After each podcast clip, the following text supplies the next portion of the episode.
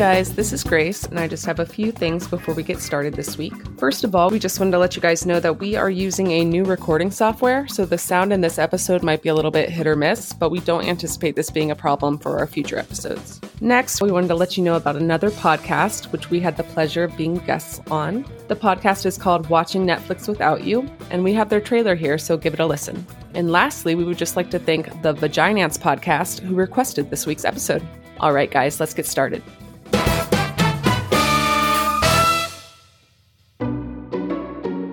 Hi there. It's Heather from the Watching Netflix Without You podcast. Did you know that there are over 1,200 Netflix original feature films and documentaries? And that number is only growing. So I've made it my mission to watch as many as I possibly can. Then, with a delightful guest or guests, disclaimer more often than not, my brother Ryan, we spend an episode rating, reviewing, and discussing a film at length. The first half of every episode is spoiler free for those who haven't seen it yet. And in the second half, after a very clear spoiler warning, we dive into it. And that's really about it. You can listen to Watching Netflix Without You on Apple Podcasts, Google Podcasts, Spotify, and more.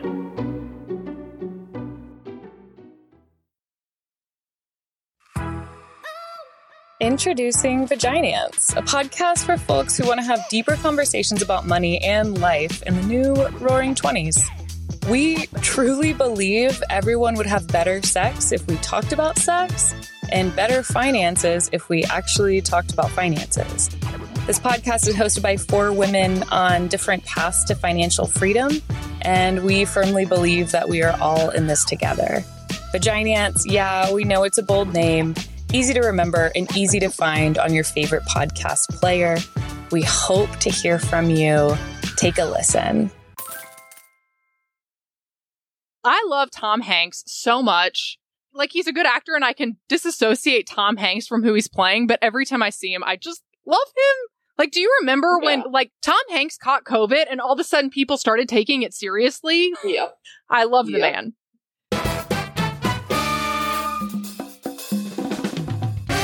Hi, everyone. I'm Bolton. And I'm Grace. And welcome to Crime Scenes, a true crime movie podcast.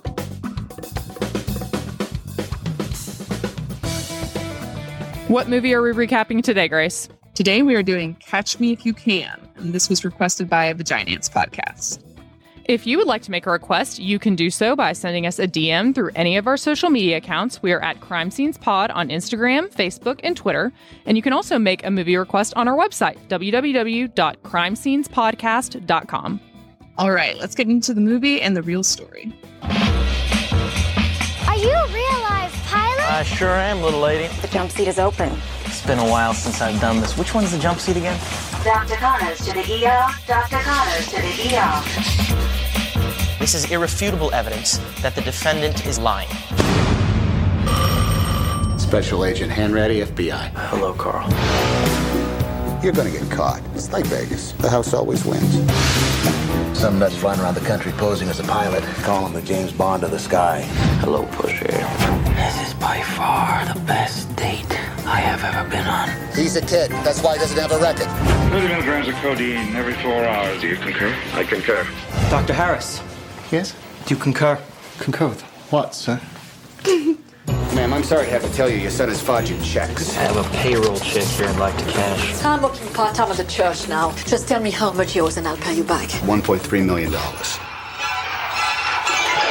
I'll be choosing eight young ladies to be a part of Pan Am's future stewardess program. South America, Australia, Singapore. These are so perfect the bank doesn't even know the difference. What do you want? To apologize. You didn't call to apologize, did you? You have no one else to call. I'm looking for your son. I would never give up my son. If you were a father, you'd know. Stop chasing me. I can't stop. It's my job. You see these people staring at you? They keep peeking over their shoulders, wondering where you're going tonight. Where you going, Frank? Don't tell me not to fly, I've simply got to. If someone takes a spill, it's me and not you. Don't bring around a cloud of terrain on my parade. Sir, we're gonna let him get away. No, Carl. You let him get away. Nobody had a better reign on Merry Christmas parade. I'm getting close, huh? You will go to prison. You're gonna have to catch me. You can watch this movie if you've got a subscription to Amazon Prime, Paramount Plus, Hulu, Netflix, and Peacock, or you can rent it for $2.99 on YouTube TV, Google Play, Vudu, or rent it for $3.99 on Apple TV. So basically, there are a lot of places you can get this movie, and I highly recommend watching it. It's really good. And also, just a little bit about the people that requested this movie. The Vaginance podcast, they had a promo right before that you also heard. We just wanted to give a special shout out and thank you to them for making a request and doing a promo swap with us. This movie is starring Leonardo DiCaprio, Tom Hanks, Christopher Walken, Martin Sheen, and Nathalie Baye. It was directed by Steven Spielberg and it was written by Jeff Nathanson. And the film is based on the autobiography written by Frank Abagnale Jr., who before his 19th birthday claimed he successfully performed cons worth millions of dollars by posing as a Pan American World Airways pilot, a doctor, and a prosecutor. Sources for this episode are the movie itself, Catch Me If You Can, made in 2002, the autobiography, also titled Catch Me If You Can, written by Frank Abagnale Jr., with Stan Redding as a co author, and this was originally published in 1980. And then there are several other sources that we used. One of the main ones is a book called The Greatest Hoax on Earth Catching the Truth While We Still Can by Alan C. Logan, with a foreword by a woman named Paula Parks and a guy named Mark Zinder. And I point them out because those two people that wrote this foreword are going to end up becoming pretty important to the story. And this entire book is going to be really important. So I will frequently refer back to this book and I'm just going to refer back to it referring to the author. Like Logan says this or Logan says that because he has a lot to say. And then there's some other articles and podcasts that we also looked at. Normally, I just put the sources on there just to show that I'm not making it up and I'm not stealing anybody else's information. But in this particular case, I highly recommend going through, at least on the ones that we starred, and actually looking at them because you can see for yourself just how much of this story is a lie and how much Frank Abagnale got away with for so long, including the fact that he literally tricked major people in Hollywood to make a movie about him. Yeah, this is our most meta episode ever. Which brings me to a few things about this movie before we start. And I've said it or alluded to it a couple times, but I hate to break it to everyone. Everything Frank Abagnale Jr. says in his autobiography and that is in the movie is a lie. There have been different journalists throughout the years, as early as 1978, that have noticed and pointed out and written about the fact that a lot of the things he says are not true. And there's documentation to show they're not true. And most people seem to think that it's just because of technology and the fact that a lot of these journalists that did write these articles calling out Frank Abagnale, they were local papers. So the media just did not get out fast or far like it would today with technology that we have now. But basically, what Frank would do is he would keep a low profile for a little bit when these articles came out. And then after a while, he was able to keep going and spreading this information about himself. And the reason I mentioned earlier that this book by Alan C. Logan is so important is because this is really the first compilation of all this information showing that what he said is a lie. And it was published last year, it's published in 2020. So it's got all of the receipts in it to show what really went down. That's what I was going to say. Logan has all of his sources listed, as footnotes and everything. So I really recommend checking out his book. So, as we are going through the movie, just be aware that we will recap the movie like we always do, and we'll make reference to Frank's autobiography because that's what the movie is based on. However, pretty much, unless we say this actually happened, it did not happen. And you see gradually that a lot of these stories that Frank made up, essentially, he did get inspiration from real people and real things. So, we're going to be tying those pieces of information in as we go. And I still love this movie. I still think it's great, but I think Logan points out in his book, it's just important to keep in mind that this was not a victimless crime, that Frank was more than just a con man. He actually really hurt people. So, without any further ado, let's get started on calling Frank out on his bullshit. Let's do it. So, this movie starts and it has one of the best intros. It's all animated and it's basically just showing the plot points of the movie as all the credits go by. And it reminded me of the movie 101 Dalmatians, which, if you have not seen that, you must. I don't care if you are a single male living by yourself, that movie is fantastic. But it has kind of the same feel. It's really good music and really cool animation. And one thing about the music that I didn't know at all, it is done by John Williams, who is the same guy that does all of the Star Wars music. And I'm a big Star Wars fan, which my family makes fun of me for. So um, thanks, guys. But the intro goes on for a little bit, and then we finally get to our first scene. Thank you very much, and welcome to To Tell the Truth. Our first guest, he's made a career out of being the most outrageous imposter that we've ever come across on this show. And you're going to see what I mean.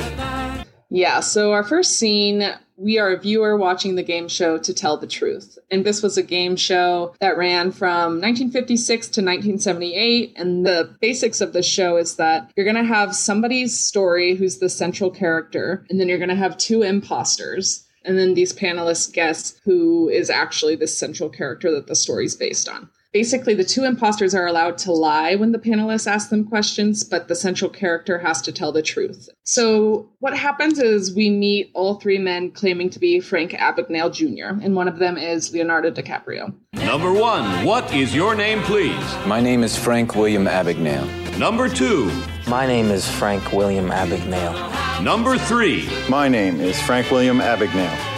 This is a cool scene because they actually used snippets of the real episode of this to tell the truth, where Frank Abagnale Jr. appeared on, and then put Leo into it. So basically, we're going to get a preview of Frank's whole story. I successfully impersonated an airline pilot for Pan Am Airways, and I flew over 2 million miles for free. During that time, I was also the chief resident pediatrician at a Georgia hospital and an assistant attorney general for the state of Louisiana. I was considered the youngest and most daring con man in U.S. history.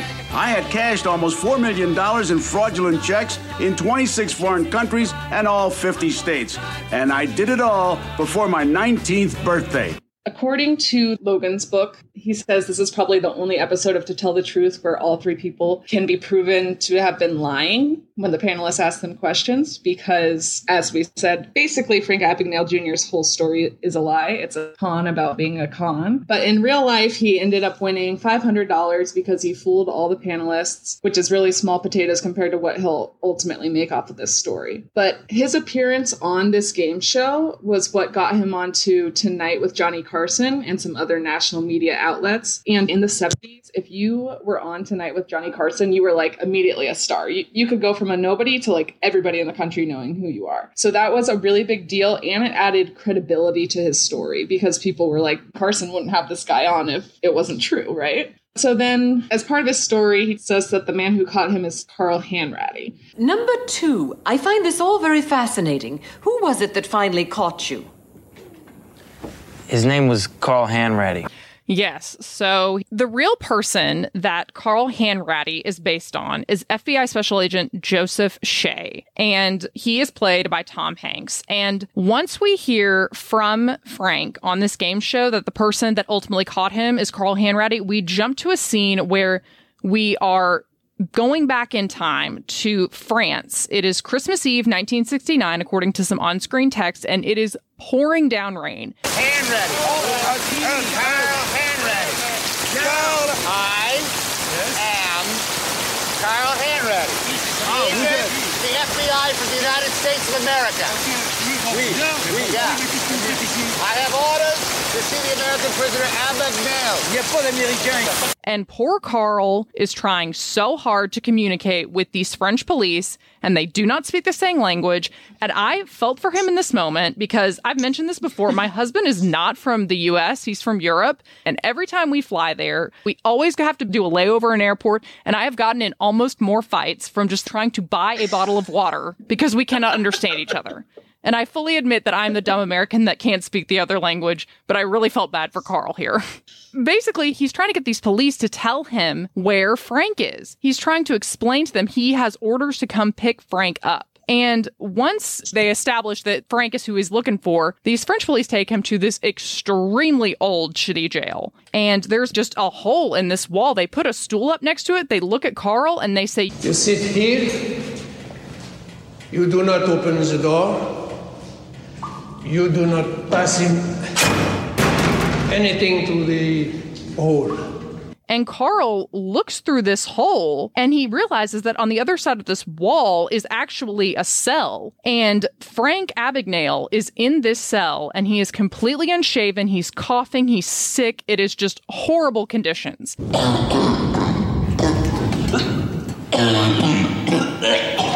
know, I got a little bit of a cold myself. And according to Frank's book, he did spend time in a French prison and he claims it was for six months.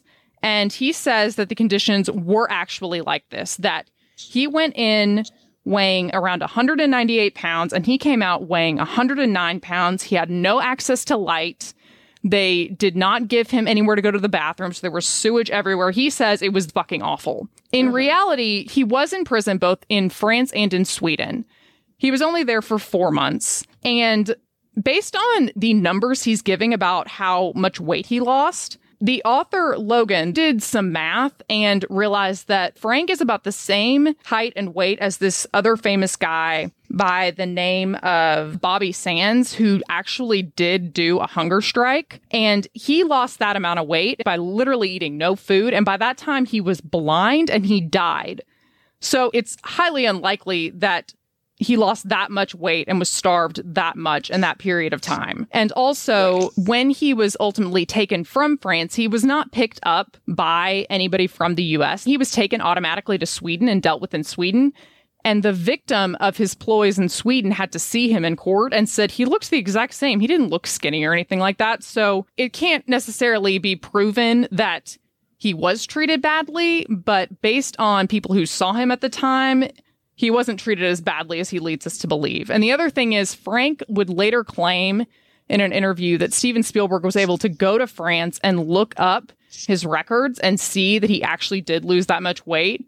But when the author tried to do that, the people at this prison were like, that's considered a health record, and we do not share that. We would not share that with you. We would not share that with Steven Spielberg. That's not something we would give away. Right. And we're going to see Frank uses that name dropping to add credibility to his story. Yeah. So moving right along, Carl is trying to read Frank his extradition rights, and Frank is not listening at all. Frank, I'm here to read the articles of extradition according to the European Court for Human Rights. Article 1. Extradition shall be granted in respect of offenses punishable under the laws of by deprivation of liberty and a detention order for the maximum period of at least one year or a severe penalty. Help me. Frank, stop it. You don't think you're actually going to fool me, do you? and he's telling him to help him. And then all of a sudden he faints. And Carl has to call the French police in. They're like, get him out of there. He just fainted. I'm trying to talk to him. Frank. Frank. Get me a doctor in here! I need a doctor! Yes. Doctor, now! So they rush him into a little doctor's wing. Frank, if you can hear me, don't worry. I'm going to take you home in the morning. Home in the morning, Frank. What are you doing? Washing off the lice. This man has to be on a plane for America. He he has to see a doctor. The doctor comes in tomorrow. I have worked too long, too hard for you to take this away from me. If he dies, I'm holding you responsible. And as they're all trying to talk, and he's trying to explain that he is trying to extradite Frank back to the United States, they turn around, and Frank has somehow managed to get out of the bed that they put him on, and he is running down the hallway of this prison where there are other people in other cells. And he's in such bad health, he doesn't get very far. And he falls to the ground, and Carl comes up behind him, and he finally looks at him and says, Okay, Carl. Let's go home. And it's almost like you're getting the sense that they know each other. And this has been going on for a while. The thing is, is they did not know each other. The FBI was not looking for him at this point. He was never some major wanted figure from Interpol. He says that he was labeled a quote unquote master thief by Interpol, and that is not a thing. So basically, when he was finally taken back to the US, and we'll get into that later as we get through the story, he was just deported. And that's going to take us even farther back in time where we're going to see the beginning of how Frank got into this in the first place. Right. So we jump back to an awards ceremony at a Rotary Club in 1964, and we see Frank sitting at a table with his parents. Frank Abagnale Sr. is his dad, and he's played by Christopher Walken. Um, and Christopher Walken, or Frank Abagnale Sr., is winning an award from the Rotary Club. The New Rochelle Rotary Club has a history that goes back to 1919. And all those years, we've only seen a handful of deserving gentlemen inducted as lifetime members. It's an honor that, um, that has seen 57 names enshrined on the Wall of Honor. And tonight, we make it 58. At this award ceremony, you get the sense that Frank Abagnale Jr. is an only child. This is another thing that's not true. He actually had three siblings in real life. So Frank's dad's receiving an award, and he tells this like parable about two little mice who dropped into a bucket of cream. Two little mice fell in a bucket of cream. The first mouse quickly gave up and drowned. The second mouse wouldn't quit. He struggled so hard that eventually he churned that cream into butter and crawled out. Gentlemen, as of this moment, I am that second mouse. this parable is going to stick with Frank throughout his story. But in real life, the dad never told this story. This is just like movie magic as a way to have you root for the little guy and somehow think that the con artist is the little guy. Yeah. So then we actually flash to the Abagnale house and it's Christmas time and Frank and his mom are dancing in the living room and his dad comes in and cuts in and starts dancing with his mom and tells us the story of how they met. You're a better dancer than your father, Frankie. Hear that, Daddy? Like fun. The girls don't know what they're in for. Show them the dance you were doing when we met. Oh, who can remember? The people in that little French village were so happy to see Americans. They decided to put on a show for us. So they crammed 200 Yeah, we know the story, Daddy. that So Frank's parents met in France while his dad was overseas during World War II, according to this story. And they seem to be a happy family. Like I said, it, it's portrayed that he's the only child and these are his parents, but they seem to be very much in love. And then you notice that Leo looks really young in this scene. He does. Okay, so this movie was made in 2002. And he looks younger here to me than he did in Titanic, made in 1996. What is happening? Like, he looks way younger. I'm going to try and see if I can figure that out on a mini-sode. I have not found anything saying they did anything special, but I am shocked by how he looks like a child. Right. And from what I gathered in reading the book, and we both were reading Alan C. Logan's book pretty fast, the mm-hmm. story that his parents met in France, that is true. His mother was from France and did naturalize. And after we see the family together at Christmas, we get the next scene where Frank is being woken up by his dad. Frank, wake up. Come on, let's go. Get up. Come on, come on. Frank, wake up. Dad. You don't have to go to school today. It's okay. Why? Is it snowing? Do you have a black suit? Oh, I overslept again, huh? We have a very important meeting in the city. Eat that. Come on, come on. And immediately from being woken up, you see them in front of a dry cleaner where the dad is trying to convince the lady that works in the dry cleaner to open up the store early. And he's begging her, Can we please borrow a suit? Ma'am, open up. Just open up, please. It's important. What? Oh gosh. We don't open for half Open an the door, hour. please. Just open the door. It's important. I, I'm sorry, we don't open for half an hour. What's your name, ma'am? Darcy. Darcy, that's a pretty name. Oh, I'm yeah. in a bit of a fix. I need a suit for my kid. It's my son Frank. Oh, he needs a black suit. Black There was a death in the family. My father, 85 years old, war hero. And obviously, they don't have a suit in this dry cleaner, but he's trying to like con her into it. And it gives you the impression that Frank was taught or got the idea of conning people from his dad. And that's not true. I'm sorry, we don't loan suits and we're not open. Darcy, Darcy, please come back. Darcy, is this yours?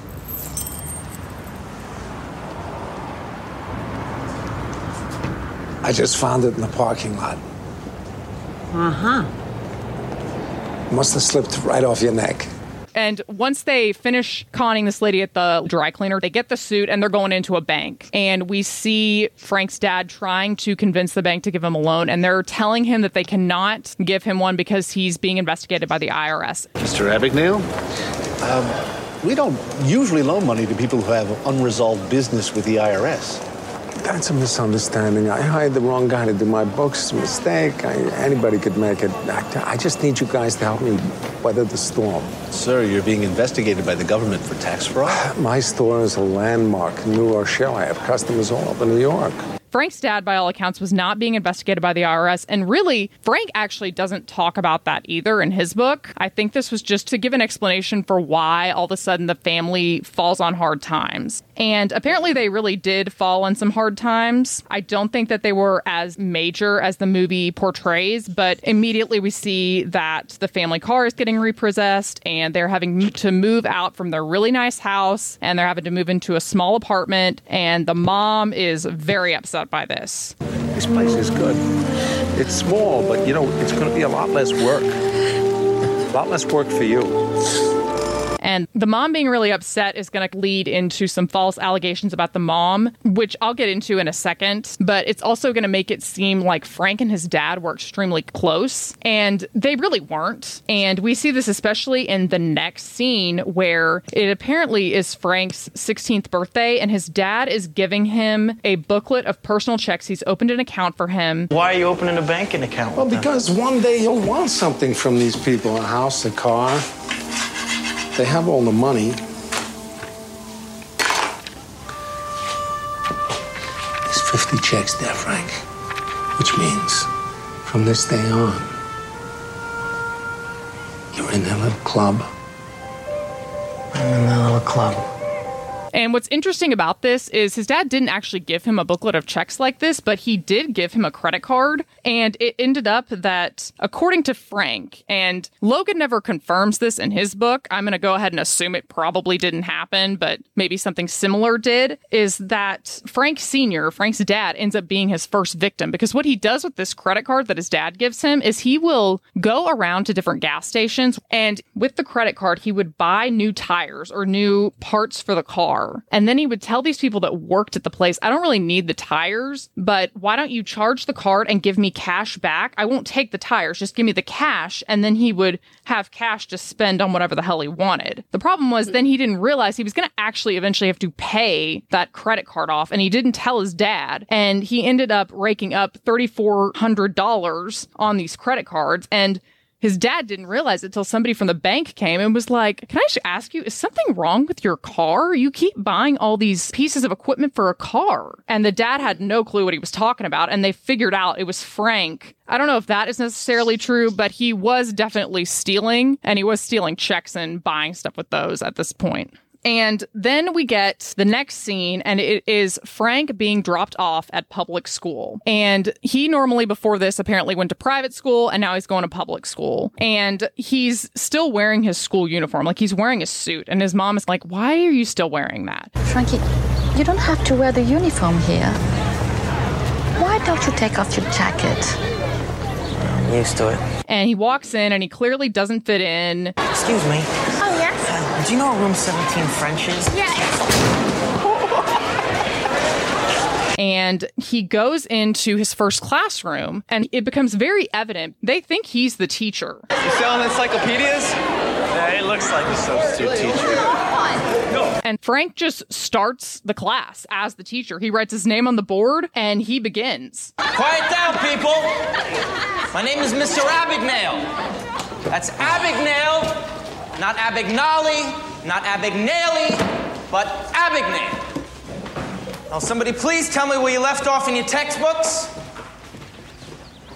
Excuse me, people, if I need to ask again, I'm going to write up the entire class. Take your seats. And then the real substitute teacher comes in and she's pissed because they didn't tell her that there was another sub. They said they needed a sub for Roberta. I came all the way from, from Dixon. Well, I always sub for Roberta. Excuse me, why aren't you reading? Uh, two ills on. I'll never come back to, to Bellarmine Jefferson again. You tell them not to call me. What do they think? It's easy for a woman my age and all the money that it costs to travel? I tell you, they don't give it there. This ultimately leads to Frank's parents in the principal's office, and the principal is having to explain to them that Frank has been teaching his French class for the past week. Your son has been pretending to be a substitute teacher, lecturing the students, uh, giving out homework. Uh, Mrs. Glasser has been ill, and there was some confusion with the real sub. Your son held a teacher parent conference yesterday and was planning a class field trip to a French bread factory in Trenton. And of course, this didn't happen, as a lot of things didn't. But what Frank did do at one point was he did claim to pretend to be a professor with a master's in social work for a couple of months. So he's most known for pretending to be the pilot, the doctor, and the lawyer. But there was a point in his biography where he claims that he at one point does befriend a guy that is a pastor or a reverend at a church. And he had told him that he did have a master's in social work and he was looking to be a professor. And this is years down the road at a different time. This pastor did try to help him get a job, but every time he introduced him to someone that would have worked at a university, they would turn him down, realizing he was a complete fake. He didn't know anything about social work or sociology or anything like that. And eventually, this led to him getting caught because some of these professors called this pastor back and were like, hey, this guy you introduced us to, he is not a professor. Nobody thinks he is. This is not real. So I think that was a callback to that. Also, one time when I was in high school, I had a study hall and I guess I had swim practice normally every morning. So I was just basically wearing my pajamas to school every day. But apparently on this day, I don't think we had practice or something. I was wearing normal clothes. And I was sitting there reading a book. And this kid comes up to me and he's like, Excuse me, I'm really sorry. I was in this other class. I didn't get a no, but I was taking a quiz. Like he thinks I'm the teacher. And I was like, I was so shocked I didn't know whether to stop him or just to let him keep talking. So eventually he stops talking and looks at me and I go, I'm not the teacher. I'm in this class. And he's like, Oh. and just went and sat down. We just looked at each other for a second. He thought I was the teacher. That's amazing. So I could have pulled a Frank, but I did not because. I'm a good person. anyway. So after we see all of this happening at school, we get to a scene where Frank comes home and his mom walks out of a bedroom with a man that is not his dad. Mom, home. Oh, you remember that girl Joanna I was telling you about? Yeah, I asked her out today. I think we're gonna go to the junior prom. Ma, is this my driver's license? That's all there is, two bedrooms. Frankie, you remember Dad's friend? Jack Barnes? From the club. Hello. He came by looking for your father. And Frank's immediately suspicious, and we get the best euphemism ever from the guy who says, Thanks for the sandwich, Paula. I'll see you later, huh? Oh, I didn't think about that till just now. It's funny because she just gave this excuse, but she immediately says to Frank, But you won't say anything because it's, it's just silly, isn't it? How could we sue anybody? Oh, do you need some money, Frankie? A few dollars to buy some record albums. Here, take five dollars. and Frank's super sad now. And this is the start of Frank's mom in the movie getting a pretty bad reputation as a homewrecker. and in real life, there wasn't evidence of this. In real life, she supported Frank. She wrote letters for him when he did get in trouble with the law, advocating for him to get psychological help that he needed. And so it's pretty sad that throughout this movie, she's portrayed as a horrible French lady. Yeah, that's true. And we see more of this in the next scene because we see Frank and he's walking home from school and he comes inside and there is yet another man in his house that he does not know. And he freaks out this time and is like, Who the hell are you? And the guy has to calm him down. Hey, hey, hey, you, you stay away from me, you hear me? You stay away from me. I don't know who you are, but if you ever come back here again. Frank, Frank, Frank, calm down, will you? I'm Dick Kesner. I want you to leave your things here. Follow me into the next room, okay? They're all waiting for you. This guy is a lawyer And he says, just come in the next room with me and we'll figure this out. He comes in the next room and his parents are sitting on opposite sides of the room. And this guy is saying everything but your parents are getting divorced. Like it's classic. We are going to repress this and not talk about it, but this family is separating. You don't have to be scared. I'm right here, Frank. I'll always be here. But there are laws. Everything in this country has to be legal. So what we need to do is make some decisions. That's what Mr. Kesner is here for. Well, many times these decisions are left up to the courts, but that can be very expensive, frank people fighting over their children. Nobody is fighting. Look at me, Frank, nobody is fighting. And at this point in the movie, Frank is 16 years old and his mother is planning on moving out and he has to pick who he wants to live with. And he's basically not going to see the other one anymore. This leads to a chaotic scene where it's him in the room talking to his parents and blurs of him running down the street. Put a name down. You can take as long as you want, but when you come back into this room, I want to see a name on that line. Frank, just write down a name. This will all be over. It's gonna be okay. Dad, what name? Your mother or your father. Just put the name there. It's as simple as that. And don't look so scared. It's not a test. and you realize that Frank has just had a breakdown and just run from this room with his parents and this lawyer down the street into a train station, and it ends with him running up to a counter saying, One ticket to Grand Central, please. That'll be three dollars and fifty cents, sir. Is it okay if I write you a check? and this is the first time we hear him say, Can I write you a check? And this is the beginning of his supposed check schemes all over the world. According to Frank's book, and also confirmed by Logan, Frank's parents separated when he was 12 years old. And although they were technically still married, his mom was living on her own for all of that time. She moved out and she Unlike how the movie portrays, was not a homewrecker. She actually went back and went to hygienist school to work with a dentist. Now, they officially divorced when he was 15, and his dad also pretty quickly remarried. And mm-hmm. what I find really interesting is that one of our sources is it's called a Google Talk. It's basically a TED Talk, but it's from Google. And it's Frank Abagnale speaking about his life. And you can watch it on YouTube or you can listen to it as a podcast. And Frank is telling the story of his life. And when he gets to this point where he's talking about his parents divorcing and how he learned, he is giving the plot of the movie. He is not saying what happened in his book. He's giving this whole scenario that was a little different. He was told to come from school to the courthouse when he was 15 years old. And they basically told him, pick who you want to live with. And he ran out and ran to a train station.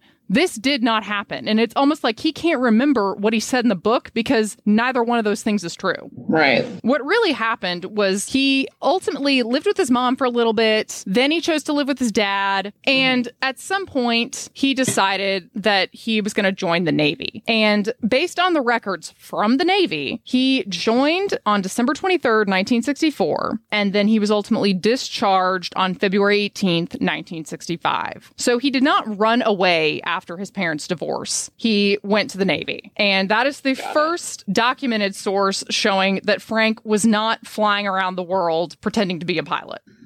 So in the movie, after we see him go to the train station, we get him being pushed out of an apartment, and Frank is begging the landlord not to kick him out. Mr. Mudrick, Mr. Mudrick, please, you have to listen. I don't want to hear your story. This is two checks that bounce. You know how much trouble I'm in. No, but listen, I'm telling you, the bank, they made the mistake. I'll write you another check right now. Anyway, look like I was born yesterday. Look, it's midnight, Mr. Mudrick. Where am I gonna go? You're a goddamn kid. Go home. And Frank is trying to make up excuses, saying it's a misunderstanding. And the guy tells him, Hey, you're a kid, go home. He's supposed to be 16 at this point in the movie. And so then next we get a close up of him somewhere else, and he's altering his birth certificate, his name and birth date, and he's making himself 10 years older and changing his name to Frank Taylor. From there, we get him trying to cash checks at some other banks, and he's trying to basically like schmooze bank tellers everywhere into cashing these checks for him. I'm sorry, but we're not allowed to cash checks from other banks. How would we know if they were any good? What did you say your name was? Ashley? Ashley. You know what I found on the sidewalk out there?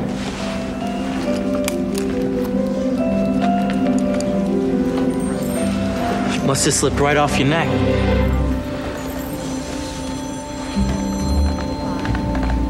Is there something I can help you with, son? And he's going through a lot of no's. Well, you see, it's my grandmother's birthday next week, and I want to get her something extra special. please. I mean, it's my midterm next week and my books are stolen. Please, it's just $5. No one would have to know. I'm sorry, but we are not allowed to take checks from people we don't know. And then one day he's walking down the street in New York City and he sees a pilot and a bunch of stewardesses, or as we call them now, flight attendants, getting out of a cab. And they look like they are living the high life. There's a little kid running up to the pilot asking for an autograph. They're checking into a fancy hotel. And we see like a light bulb go off in Frank's head at this point. Yeah. And it's at that point we get the first voiceover, and it's Frank writing a letter to his dad. Dear Dad, I have decided to become an airline pilot. I have applied to all the big airlines and I have several promising interviews lined up. How's mom? Have you called her lately? Love, your son, Frank. And we're going to get these voiceovers that are letters of Frank writing to his dad throughout the movie. None of them are true. It is true that he does keep in contact with his parents throughout all this time, but he wasn't writing letters telling them basically lies about what he was doing. So, for instance, in this letter, he's saying that he's decided to go to pilot school. And you see as you're watching the movie, that's not at all what he's doing. He's trying to figure out how to sneakily make it look like he's a pilot, like he's already starting the scheme. And another thing that we see in this part is that in these letters, it seems like Frank is trying to pull off these schemes for the purpose of bringing his family back together. He keeps saying, I'm going to be a pilot, I'm going to bring our family back together, and we'll all be happy again. This was also not something that Frank Abagnale talks about in his book, and it's not alluded to being something that motivated the real Frank, according to Alan C. Logan. This is a fictional plot point that Steven Spielberg put in there. Steven Spielberg was a kid of divorce and he puts this idea in a lot of his movies of trying to heal the broken home or cope with the broken home, and he's done it before. So after we hear this letter being read to us, we see Frank and he is going to the headquarters of Pan Am. And he is telling the lady at the front desk that he's a high school student, that he has an appointment with a pilot there. Hello. I'm Frank Black from Monroe High School, and I have an appointment with Mr. Morgan. You're the young man who's writing the article for the school paper. Yes, ma'am, that's me. I want to know everything there is to know about being a pilot. And we see him talking to this pilot. According to Frank's book, he just called up to the office and they were like, let us put you through to the break room. And somebody just answered the phone. And either way, whether he made an appointment or just called into this break room, the questions that he is asking this pilot are not questions you would ask for a school newspaper. It is so sketchy because he's asking things like What airports does Pan Am fly to? Uh, uh, what does a pilot make in here, and who, who tells them where they're going to fly to? Whoa, whoa, whoa, slow down. Just take them one at a time. All right. What does it mean when one pilot says to another pilot, What kind of equipment are you on? I just want to know what kind of aircraft you're flying. Is it a DC-8, 707, Constellation? And then the pinnacle of all things is he says, And, and what about those ID badges that I've uh, seen pilots wear? Well, every pilot has to have two things with him at all times. One is his airline personnel badge, looks just like this one here from Pan Am. The other one is their FAA license, and that looks just like this. Oh. Do you think I can make a copy of this to put into my article? Oh, Frank, you can have that one. It's three years expired. Oh, thanks. and the guy hands him his expired pilot's license that he's just carrying around. You're not even supposed to carry around an expired driver's license. And he's giving him basically a fake ID to fly a plane. This didn't happen in real life, obviously, but apparently Frank wants us to believe that everybody from the 60s was just idiots. And in the next scene, we see Frank being fitted for a uniform. And the way he claims he got the uniform was that he called Pan Am and he told them he needed to be put through to the people that supply the uniforms because he had lost his in the hotel laundry when he sent it out to be cleaned. Yeah, hello, I'm calling about a uniform. Hold for purchasing. Thank you. Purchasing. Um, I'm a co-pilot based out of San Francisco. I flew a flight into New York last night, but the problem is I'm headed out to uh, Paris in three hours. How can we help you? I sent my uniform to be cleaned through the hotel, and I, I guess I must have lost it. They lost a uniform. Happens all the time. Go down to the Well Built Uniform Company at 9th and Broadway. They are uniform supplier. I'll tell Mr. Rosen you're coming. and they send him to the right person. He goes over, he gets fitted, and it's perfect for him because when he says, Can I write you a check? the guy goes, No checks, no cash. You'll have to fill in your employee ID number, and then I'll bill Pan Am. I'll take it out in your next paycheck. Even better. So he just writes a fake employee ID number into this billing paper and goes right on his way. He doesn't even have to use a fake check. And one other thing that you notice when you see Frank being fitted for his pilot's uniform is that he knows what to say to this guy that's fitting him for this pilot's uniform in terms of what his position is. So he's done enough research to know that it would be weird if he was the head pilot in a plane, but if he was, say, 26 years old, 10 years older than what he's claiming to be, being a co pilot would be pretty normal. So you hear him say that he's a co pilot. You look too young to be a pilot. I'm a co pilot. Well, why so nervous? How'd you feel if you uh, lost your uniform first week on the job? Relax. Uh, Pan Am's got lots of uniforms. And the guy has sympathy for him because he just lost his uniform on his first day. We don't know how he originally got a fake uniform, but there was a point where Paula Parks, the woman that wrote the foreword to Alan C. Logan's book, we're going to hear from her more later. She claims that one day she was with him and they were walking around in the Miami area and they actually walked by some uniform places and it wasn't unusual, kind of like how a doctor would just need to buy scrubs and there's a store that has a bunch of scrubs. You could buy a very basic uniform and so it's suspected that's what he did is he just bought a uniform somewhere. And then after he has managed to dress up like a pilot, we see him at the bank again and he is trying to cash checks with his fake name. And this time, because he looks like a pilot, nobody has a problem cashing his checks. We even get one of the same guys who said no last time saying yes and thanking him for his service as a pilot. That's 50, 70, 80, 90, $100. You have yourself a great time in Paris. I always do. Excuse me? I'm John Modica. I manage this branch. I want to thank you for coming in and using our institution. Well, it's a pleasure to meet you, John. I'll be back again. Good. We see him check into a hotel and he goes to write a fake check. Have you stayed with us before? Uh, no, I've been primarily based on the West Coast. Is it all right if I write you a check for the room? No problem, sir. Great. They take the check and he asks if they could cash a personal check for him. And they say, Yep, of course. For pilots, we can do that. I was also wondering if I could uh, write you a personal check.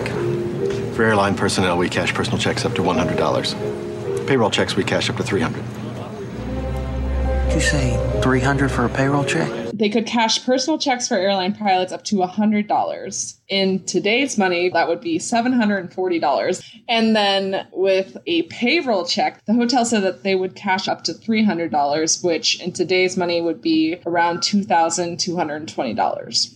This is supposedly how Frank finds out that if he can make payroll checks, he'll have access to a lot more capital. So that's when we start to see these fake payroll checks. We see that there's one thing missing, and that's there's no label or logo for Pan Am. And so the next scene, we have a bathtub with a toy Pan Am airplane that he's able to soak the sticker off and use it as a label on the check. Frank goes back to the bank with this fake payroll check. Hello, how are you? Fine, thank you.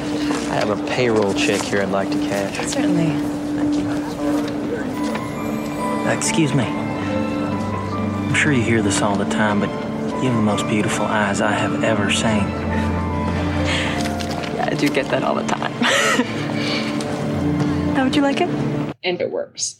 So that's when we're going to get the montage of all of the little toy airplanes in the hotel bathroom and Frank really getting to town on this supposed check fraud scheme that he has going on. And the thing with the check fraud scheme, that is not really true. And we're going to talk more about that as we go. But basically, the reason he got this uniform is he used the uniform as sort of a way to make himself be taken seriously. And he actually initially didn't claim to be a Pan Am pilot. He claimed to be a trans world pilot. And he would get to know people and integrate himself into their lives, even sometimes stay with them. And they would believe that he was legitimately a pilot. And he would get into their personal documents steal their checks and write checks off these ones that he stole. He wasn't writing himself payroll checks like the movie is leading you to believe. And even in his book, although Frank does claim that he did do this, he says that he did not do this till much later.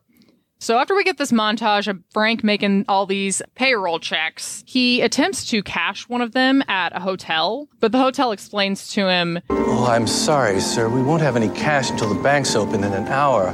But uh, I'm sure they can cash your check at the airport. The airport? Who cashes checks at the airport? Well, the airline, sir.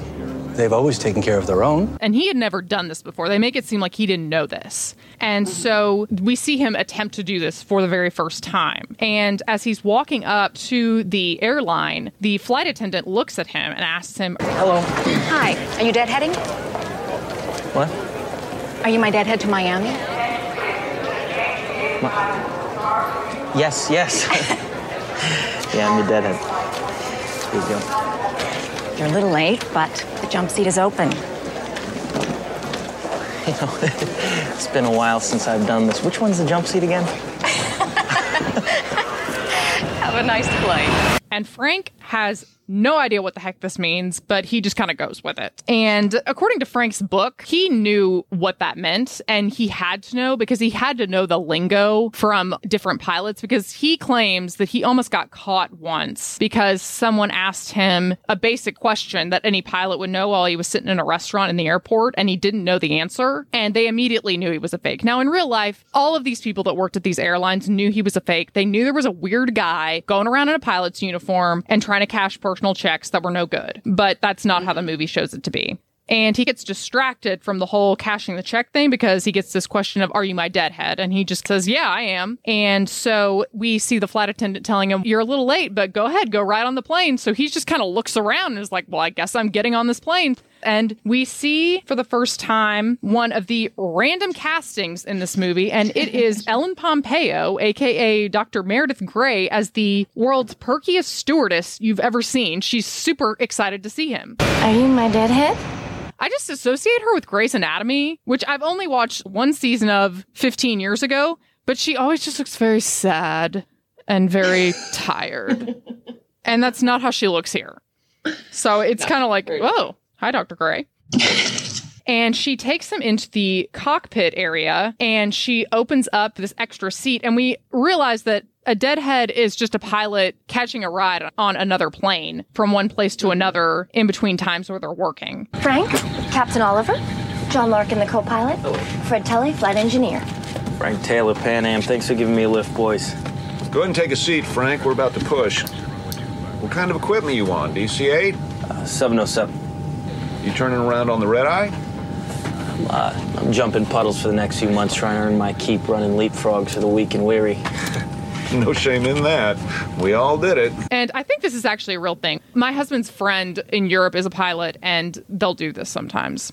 And they also remind us that he is a fucking child because they ask him, What do you want to drink? And he asks for milk. Have a seat. Thank you. Would you like a drink after takeoff? Milk?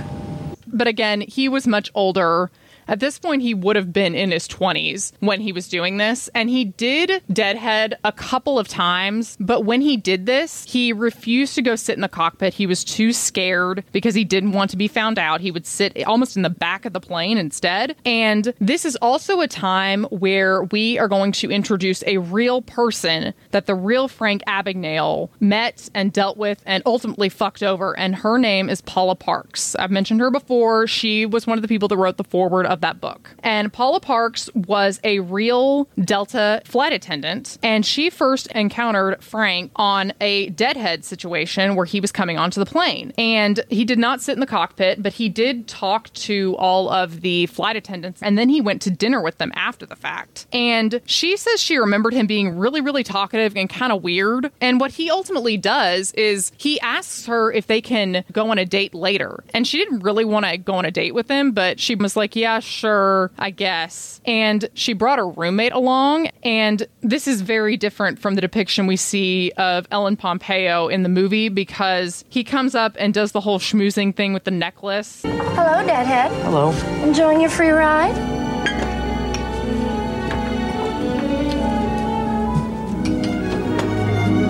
Marcy, did you drop this? Must have slip right off your neck. No. no. no. And we've seen this necklace thing happen a couple of times now, and it works immediately. But the real Paula described Frank as almost stalking her, and she was very uncomfortable with him. She would be flying to other locations and he would just be there. He wound up in Washington, D.C. when she had a layover there. He wound up in New Orleans when she had a layover there. And he never left her alone. And he's not only not going to leave her alone, he is going to steal quite a bit from her family. But we'll get to that a little bit later. Yeah, very upsetting to see that he was actually a stalker creep. And in the movie, we're all like, oh, look at him woo Ellen Pompeo for this fun one nighter. Yeah. Which I will not get over Ellen Pompeo. But anyway. So then we see Frank at a bank in Miami, and we get another random casting because Elizabeth Banks is the teller here. Welcome, Miami Mutual Bank. How may I help you? My name is Frank Taylor. I'm a co pilot for Pan Am. I'd like to cash this check here, and then I'd like to take you out for a steak dinner. We see throughout, Frank claims it to be the case that he was very much a womanizer and he claims that he was very popular with the ladies. And to an extent, some women did flock to him when he had fame and stuff after appearing on Johnny Carson, but he was just, it was not good. The um, difference between that though and what Frank says, if Frank makes it seem like he just would walk up to someone and just go, "Hello, ma'am," and they just ripped their own clothes off, and that was not what was happening. But anyway, continue. So he's flirting with Elizabeth Banks and he's really using it as a guise to figure out how checks work. And then we feed the checks into the MICR machine, which uses special ink to encode the account numbers on the bottom of the checks. And where are these numbers? They're um right here. Right there? See? They're called routing numbers. Even though he's been faking checks, he doesn't really understand them. So she's explaining how they print the checks and teaches him about routing numbers and how the digits in the routing numbers are used to identify banks and specific financial institutions. And so that tells you where each check is coming from. And so from there, we see Frank's scheme intensify. He's at a bank auction and he ends up purchasing an MICR encoder, which is used to encode bank checks. So this is where his operation gets more intense or more legitimate. Our next item up for bid is also from the Jersey Central Bank foreclosure. This is a MICR encoder, a machine used to encode bank checks.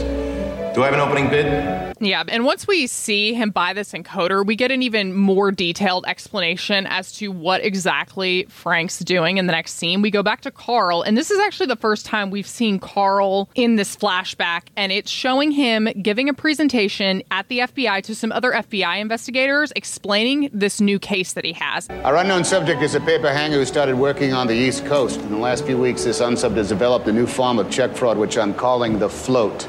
What he's doing is he's opening checking accounts at various banks and then changing the MICR ink routing numbers at the bottom of those checks. And he hasn't said his name yet, but we, the viewer, know that it's Frank. This is a map of the 12 banks of the U.S. Federal Reserve.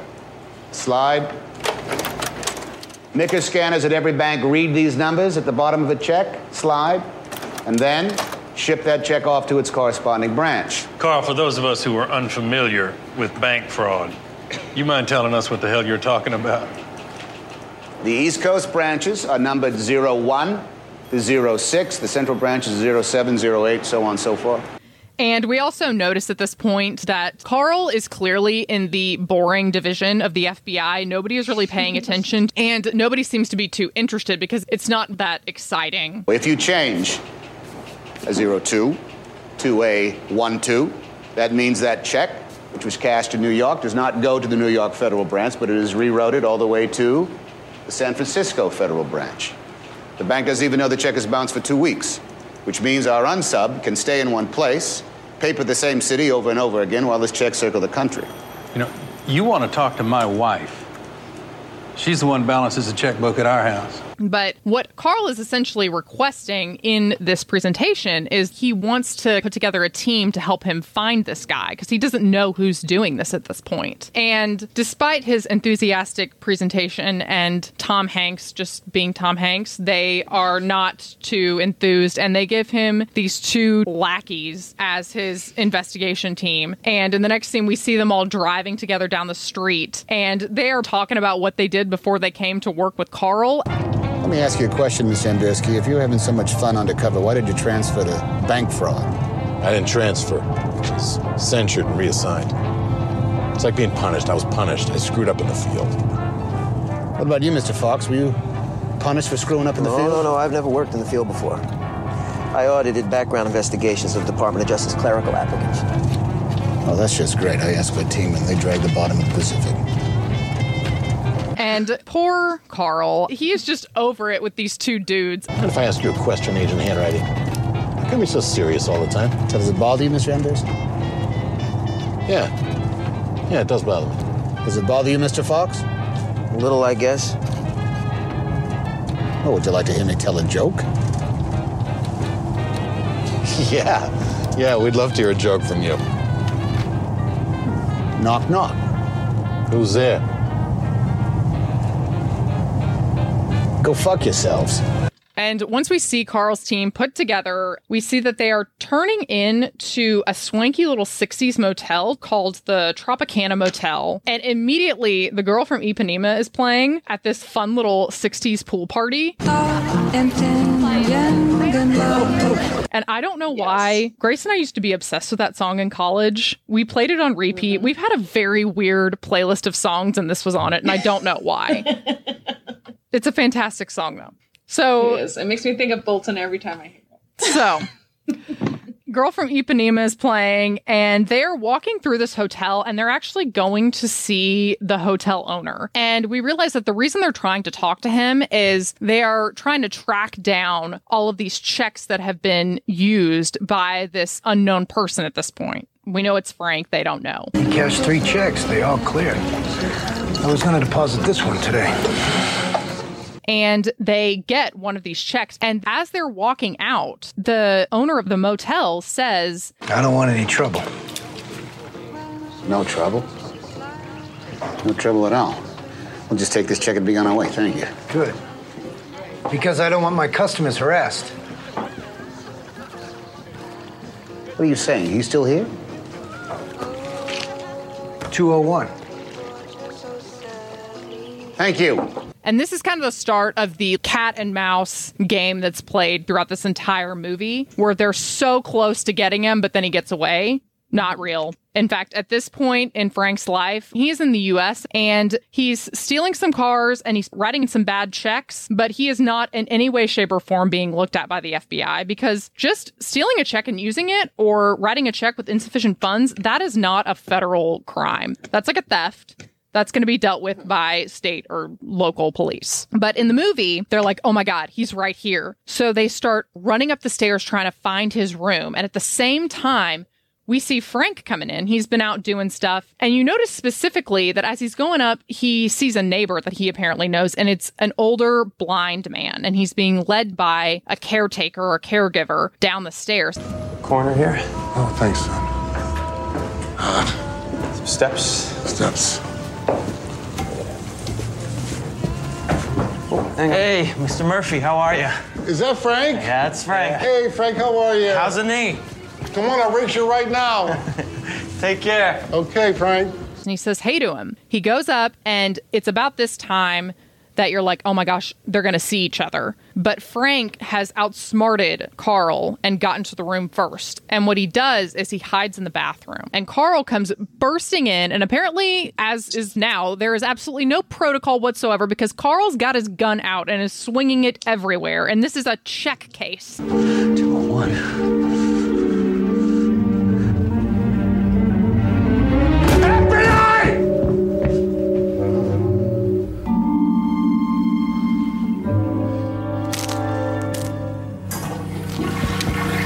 FBI!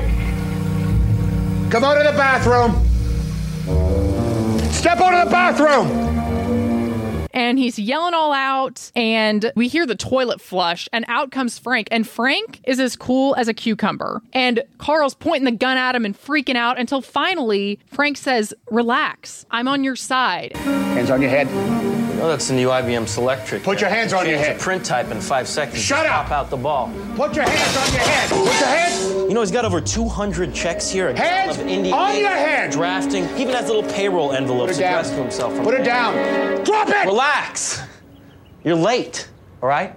My name's Allen, Barry Allen, United States Secret Service. Your boy just tried to jump out the window. My partner has him in custody. And he claims to be from the Secret Service. And the Secret Service is actually a real police agency. They randomly do a lot of cell phone stuff. You can send phones to them and they can give you information.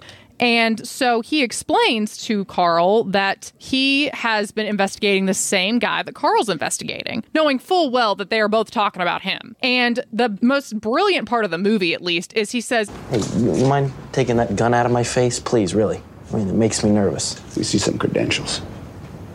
Yeah, sure. Take my whole wallet. and hands him a humongous wallet. And you're like, God, this is ballsy. And he explains to him, also, you can look out the window and see we caught the guy. He's right there. Hey, hey, look, just do me a favor. Take a look outside. Look, look out the window. My partner's walking him to the car as we speak. Look. And with perfect timing, points to this old blind man that we just saw being walked out of the hotel to Carl getting into a car. His caregivers helping him get in a car. And Carl thinks that it's this perpetrator. And then what happens is Carl's completely at ease now. Well, tough luck, Carl.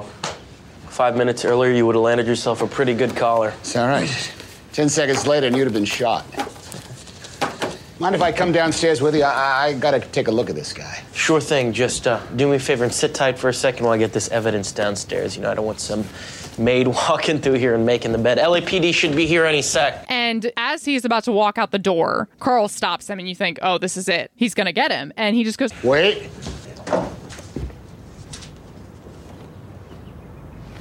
Your wallet. You hang on to it for a minute. I trust you. And Frank goes down the stairs, bolts out of the motel, and is running down the street. And you see Carl thinking, and he opens up the wallet, and you realize as you're looking around the room, all of the labels on bottles and stuff like that around the room have been ripped off, and they're all stuffed in this wallet to make it look like it's full when it's actually just a bunch of crap. And Carl realizes he literally had the guy right there to catch him, and he missed him.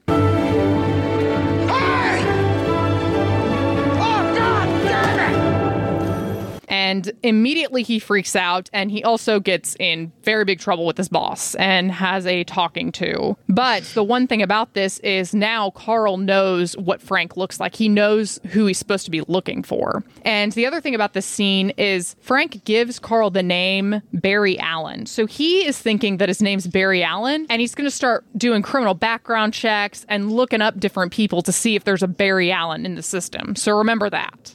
And then we're going to go back to Frank talking to that older pilot that we saw him speaking to earlier, where he's pretending to be this high school student. I guess he's coming back frequently and asking this guy more questions for the school newspaper. So my my next question is, when a pilot retires, uh, Pan Am sends them a check every single month.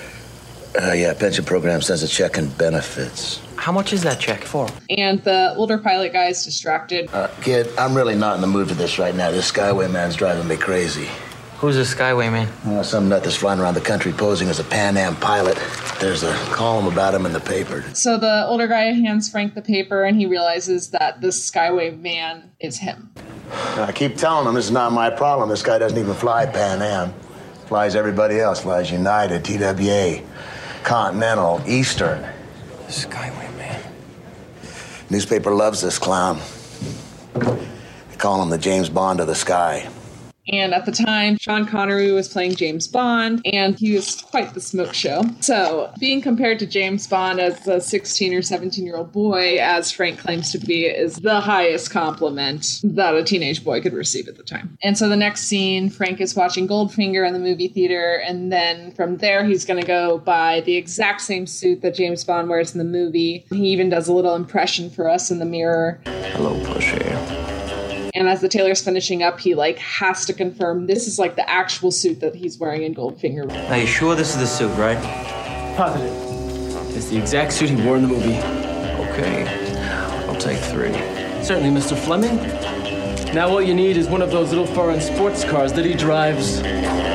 And so then the next scene, we're going to see Leo driving down the road in, in Aston Martin. And the thing about them calling him the Skyway Man after all of this happens and Frank goes on this speaking tour that he books himself, he makes up this story that everybody was calling him that when the reality was nobody was calling him that. And another thing I noticed at this point is when he does get that convertible, one thing that Paula Parks pointed out when she met Frank and had to go on that date with him that she didn't really want to go on, he did have a convertible that he drove but it wasn't an Aston Martin. But right. she remembers specifically that every time she drove with him, he would drive like unbelievably slow, like at least 20 mm-hmm. miles an hour under the speed limit. And later she realized it was because the car that he had was stolen. He had either stolen a car from somebody that had rented it or pretended to be this person and rented a car in Florida, then driven it out of the state and never returned it.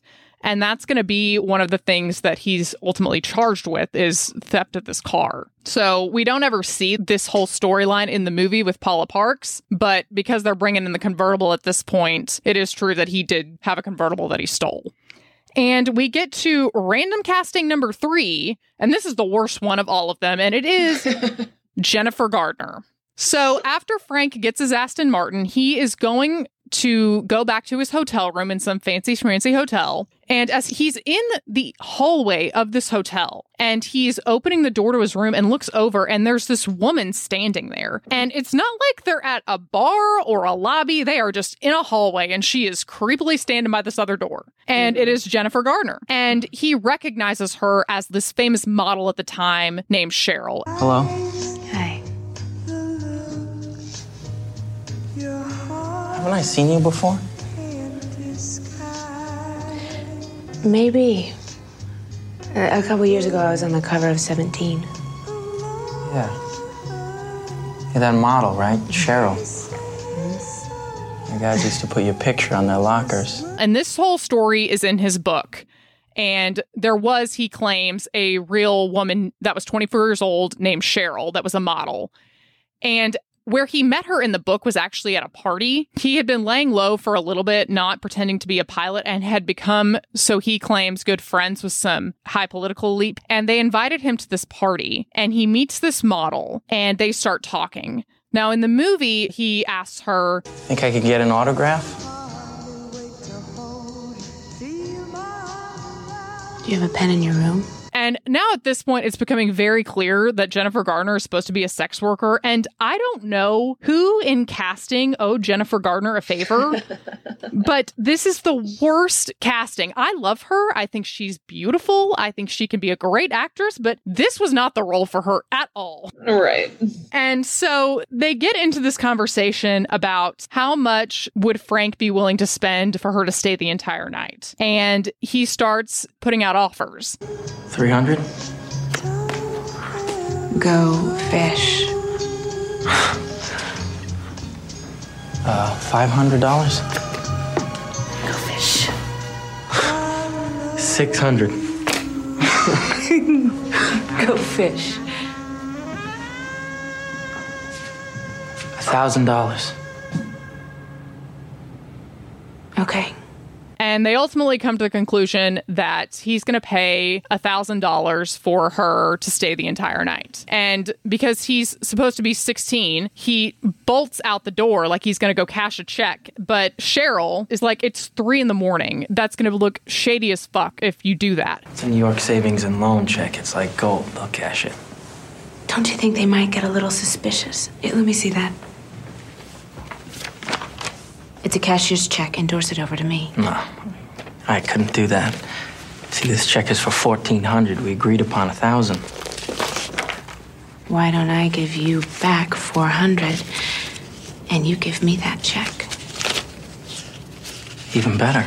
Now, we all know that this check is going to be no good. So basically, mm-hmm. they both have just gotten screwed. This didn't happen. In fact, this is like an old joke the story about the prostitute where they both got screwed. And Frank just mm-hmm. put his own spin on it. And in his book, he actually claims that this Cheryl girl was a bitch. And this is the first time we really hear in the book that he says, I never stole from individuals or small businesses. I only stole from these big corporations like Pan Am. And he says that Cheryl Carl was the one exception where he did steal from her. He took that $400 because she was just rude. But the thing is, we're going to see he stole from a lot of people, big business, small business, individuals, and he paid none of them back ever. Right.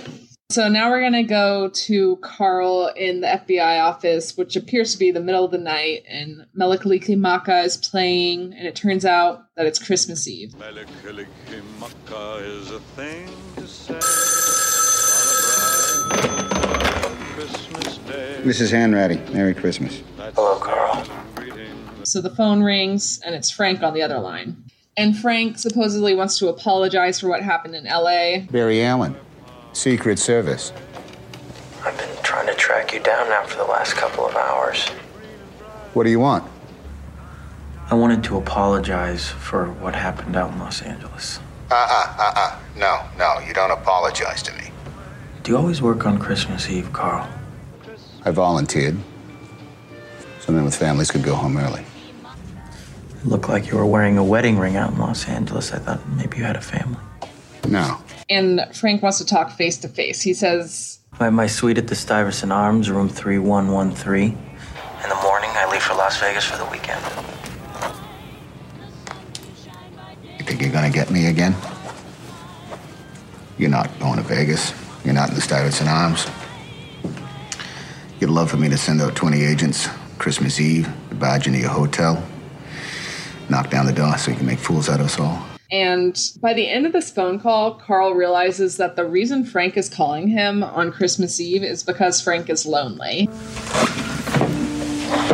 Carl, I'm sorry, but I, I have to go. Ah, you didn't call just to apologize, did you?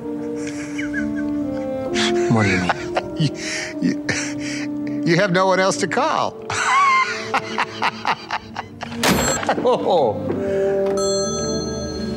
He's not close to his family. He doesn't have anyone to talk to on Christmas Eve, so he's perpetuating this cat and mouse game. And they hang up. But the next morning, we see Frank walking out of the room number that he was telling Carl that he'd be at, so he was telling the truth. But these phone calls and this whole cat and mouse game, like we said, did not actually happen in real life. They have this building the relationship between Carl and Frank in the movie, but the real guy that Carl's based on never communicated with Frank while he was on the run. Right. The one thing I found interesting about this scene and this whole like relationship building between Carl and Frank is that in Alan C. Logan's book, when he's talking to Mark Zinder, who was also mentioned in the foreword of the book and was later Frank Abagnale's press agent before he screwed him over too, is he mm-hmm. mentioned that he would go on these tours with Frank when he did these speaking jobs. And he did say that I really do think he was lonely. He would socialize with people a lot, but it was very superficial. And he randomly always wanted Mark to stay in the same room with him, but in twin beds, even though he was always hooking up with girls and having to send Mark out. But I think he just did not want to be alone. So, mm-hmm. in some ways, there's some truth to this loneliness that they talk about. Yeah. But despite that, Frank still sucks. And Carl continues on with his investigation. And we see Carl in a diner and he's going through a bunch of criminal records of people named Barry Allen. Like we mentioned earlier, when Carl and Frank came face to face and Frank was pretending to be this Secret Service agent, he gave him the name Barry Allen. So Carl's trying to see if this is possibly his real name. And this kid comes up and is refilling his coffee and he sees the name Barry Allen written on this document that Carl's going through. And he asks him, Are you a collector? Of what? The captives of the Cosmic Ray, the Big Freeze, Land of the Golden Giants, I've got them all. What are you talking about? And Carl is just exhausted and tired and doesn't want to talk to this kid. But he's like, What the hell are you talking about? And the guy says to him, Barry Allen. The Flash. But kid, kid, kid. You mean like the comic book? Yeah, the comic book. And he's not the Flash. He's the same, Barry Allen.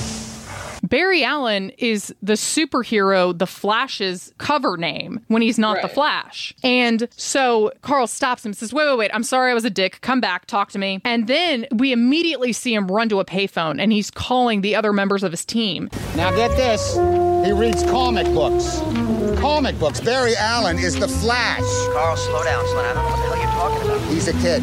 Our unsub is a kid. That's why we couldn't match his prints. That's why he doesn't have a record.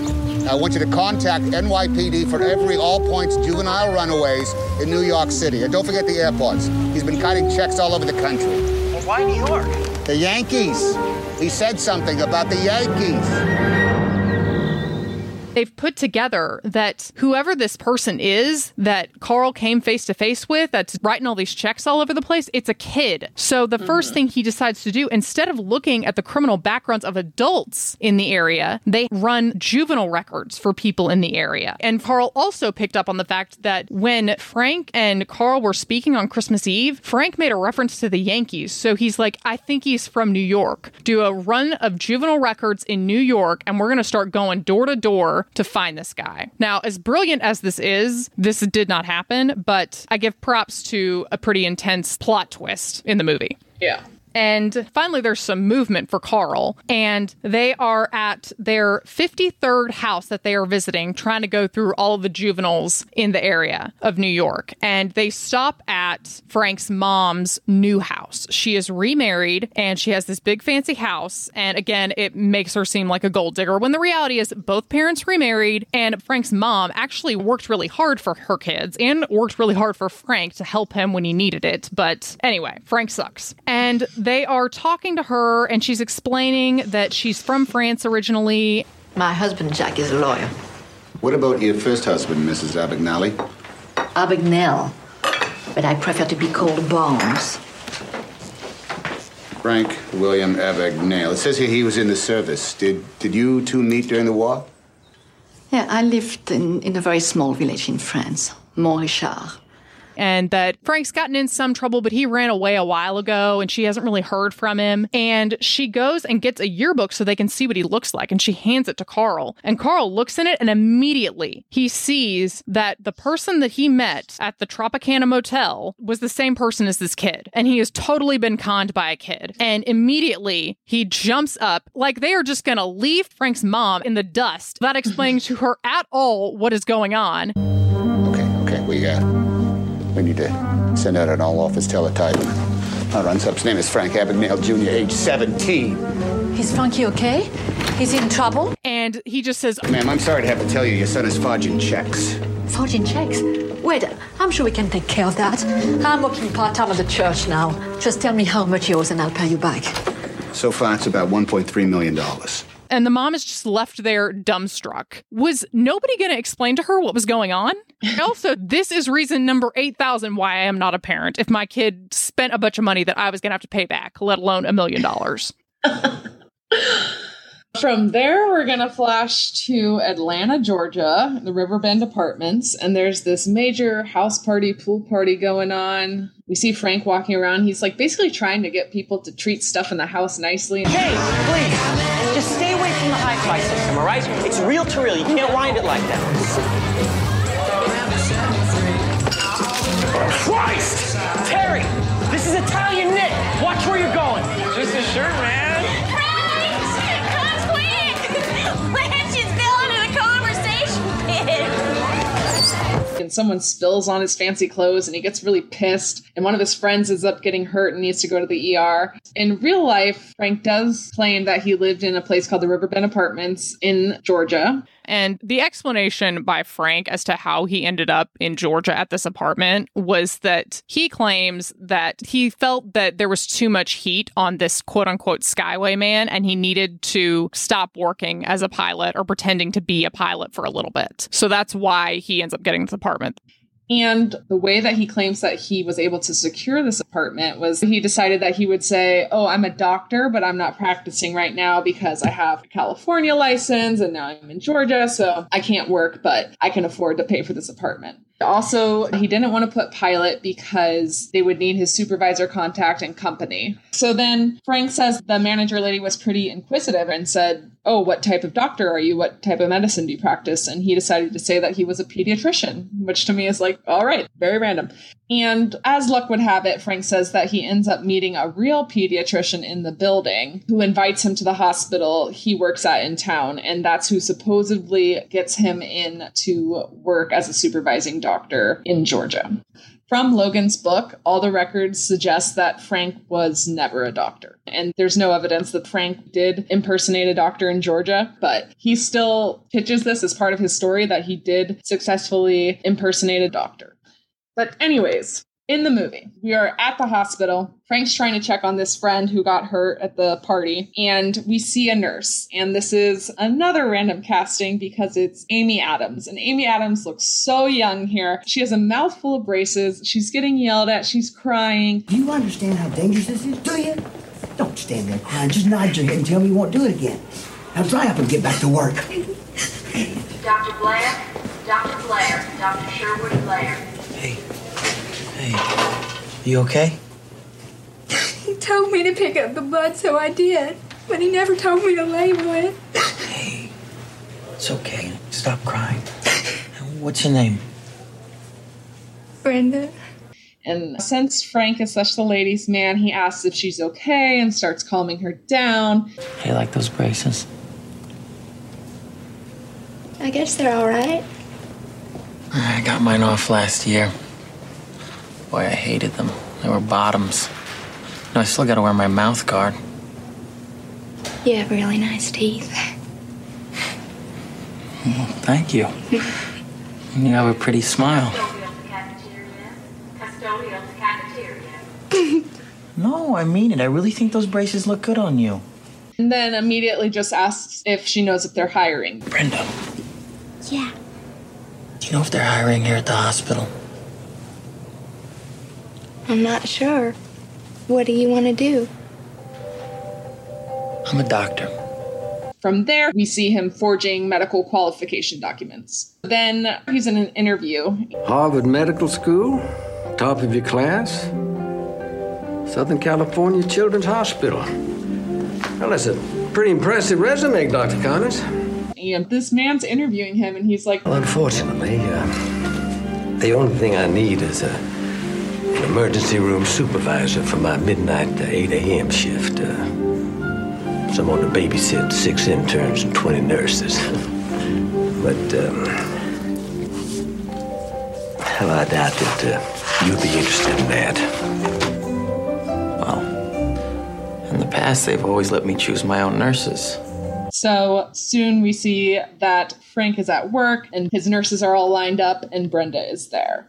We also get a scene where Frank is watching medical dramas on TV, and this is supposedly how he's learning to be a doctor and learn the lingo. 30 milligrams of codeine every four hours.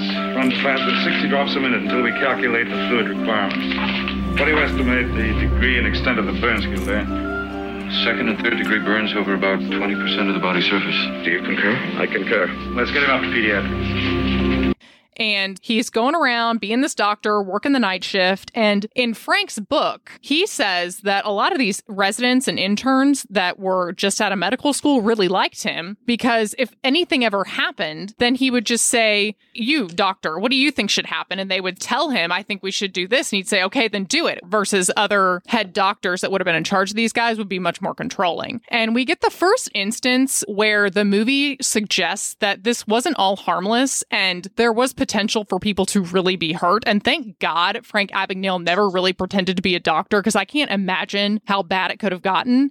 He's with Amy Adams and she's gotten her braces off and they're making out or whatever the fuck. And he gets a page to go to the emergency room. Dr. Connors to the ER. Dr. Connors to the ER. Shouldn't you go? No, no, no. They have a staff doctor in the emergency ward. We'll be fine.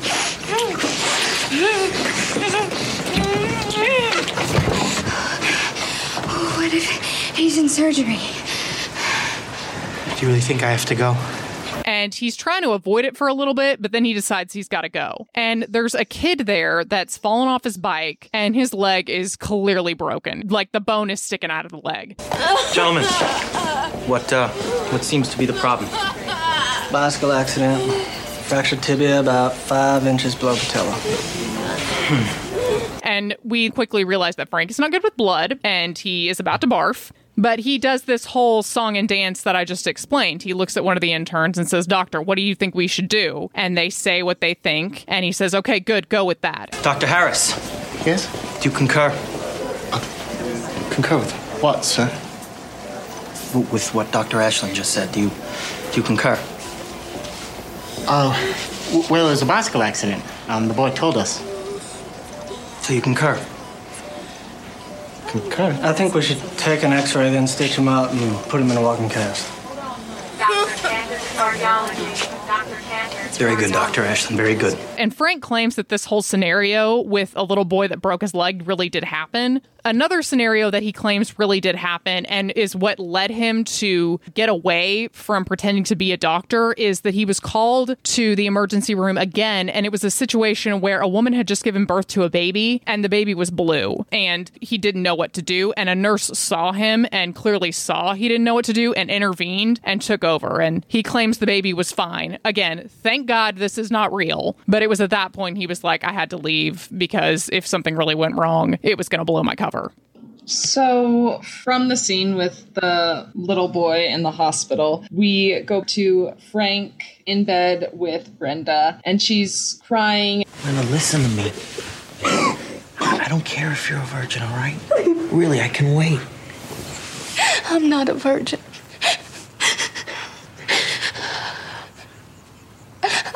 I had an abortion two years ago.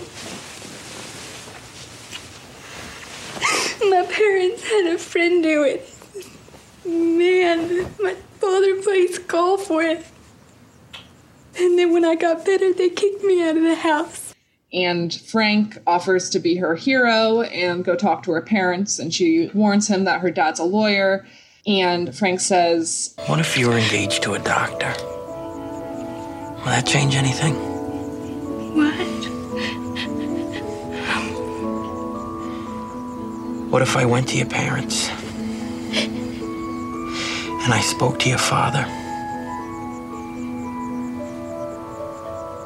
And I asked permission to marry you. and basically says that he's going to ask for her dad's permission to marry her. So it's like perfect timing, right when he needs to get out of this doctor scenario because it's getting a little touch and go. He can ask Brenda to marry him and they can go to her hometown in Louisiana. Right.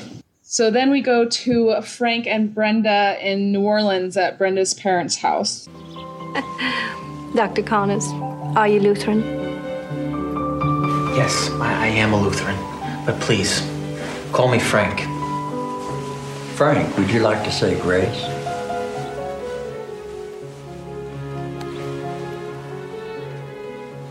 Unless you're not comfortable.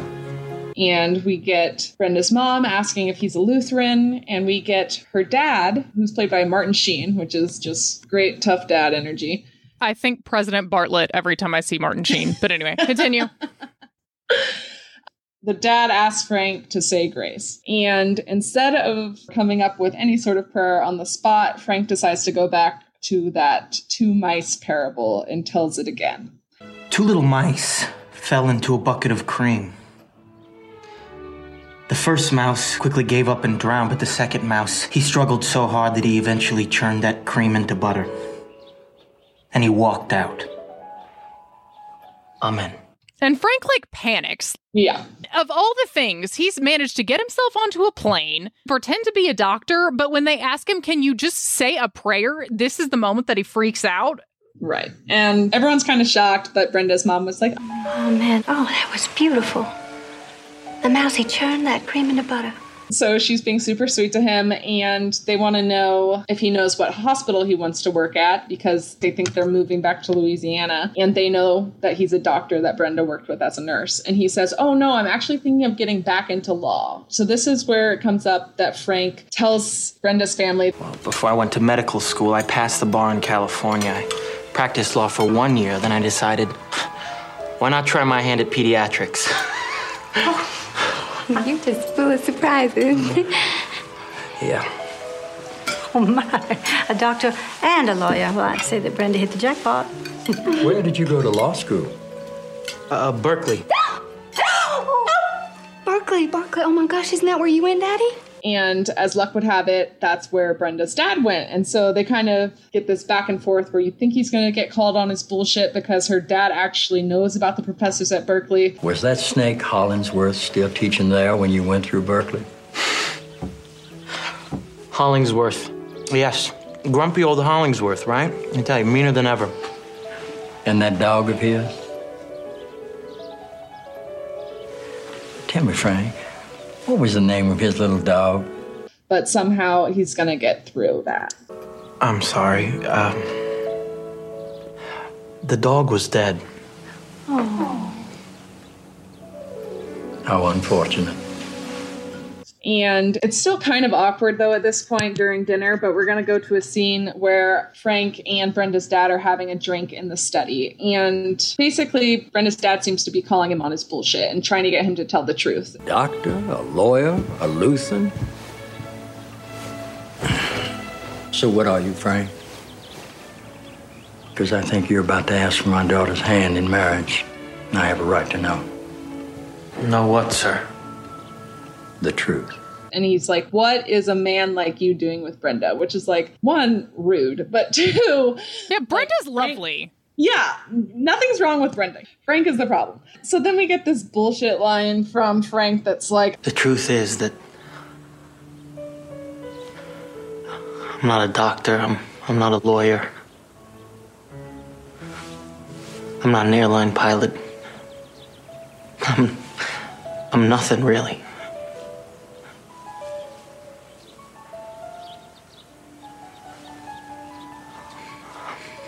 I'm just a kid who's in love with your daughter. and the dad says no. And we think maybe the dad knows he's a con, but instead the dad's like, You know what you are. You're a romantic. Men like us are nothing without the women we love. and so then he's like, Okay, Frank, so you're going to ask me the question. So go ahead, Frank. Don't be afraid. Ask the question you came here to ask me. Sir, uh, what would I have to do to take the bar here in New Orleans?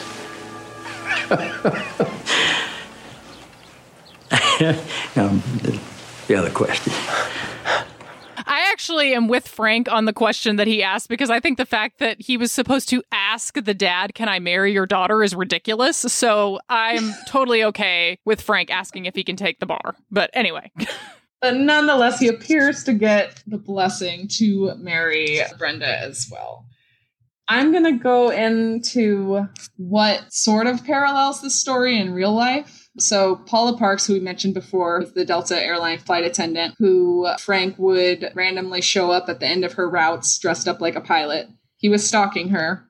And one day he shows up at the end of her route in New Orleans. Paula's family was actually from Baton Rouge, which is like hour, hour and a half drive from New Orleans. So she says, You know, I'm going to see my parents in Baton Rouge. I can't go out with you. And he's like, oh, I'll give you a ride. And she figures, okay, this will be like the last time I see him. I'll make it very clear that I'm not into him, but I'll take the ride down. Being the good Southern people that they are, Paula's family invite him in for a meal and they get to know Frank and he turns on the charm. And I get so frustrated reading this in Logan's book because Paula knew he was creepy. Paula wanted him to leave and she could just see her parents and her brother being worked over by this guy and they would ask her like, what's wrong with you that you wouldn't want to date him? I mean, it was like brainwashing. Later, she says, and her dad says, he was so charming, it was like he was brainwashing them, which is why I think the story is important because it shows the danger in fucking con men. It's more than just pretending to be a pilot. But anyway, sorry, continue.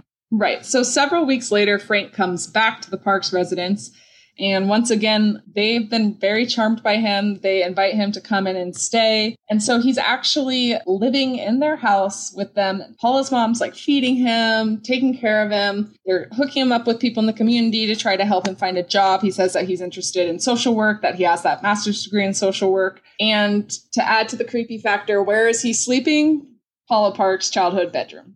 And keep in mind, Paula does not know that he's staying there. She is a flight attendant. She's working, and she just happens to call home and learn that Frank is staying there. Right. And she actually like tells her parents, he's not a good guy. I'm not going to come home while he's there. And like you said, at this point, he's brainwashed them so much into thinking that he's a good guy down on his luck. They're helping out. But basically, he's going to end up stealing from her family. He steals checks from her parents. He steals cash from her brother, who is working as a bag boy. He stole from the brother's savings account. He stole from another family business in Baton Rouge. And there are police records to back this up. That's the thing about Logan's book. It's not just a different narrative. He did the deep research. And so there's actual proof that Frank got in trouble with the law in Baton Rouge because he was stealing from individuals and small family businesses. And the other thing about these documents that are in Alan C. Logan's book is it shows that during the time that Frank claims that he was pretending to be a doctor and then a lawyer, that he was not because he was in Louisiana screwing these people over.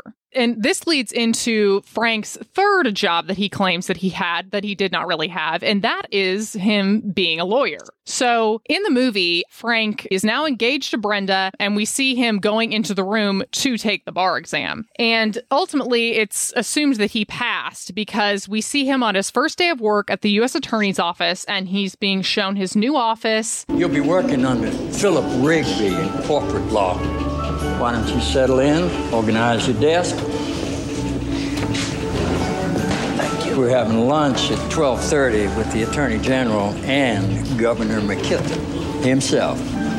Governor? Did we spell it right? You sure did. Congratulations.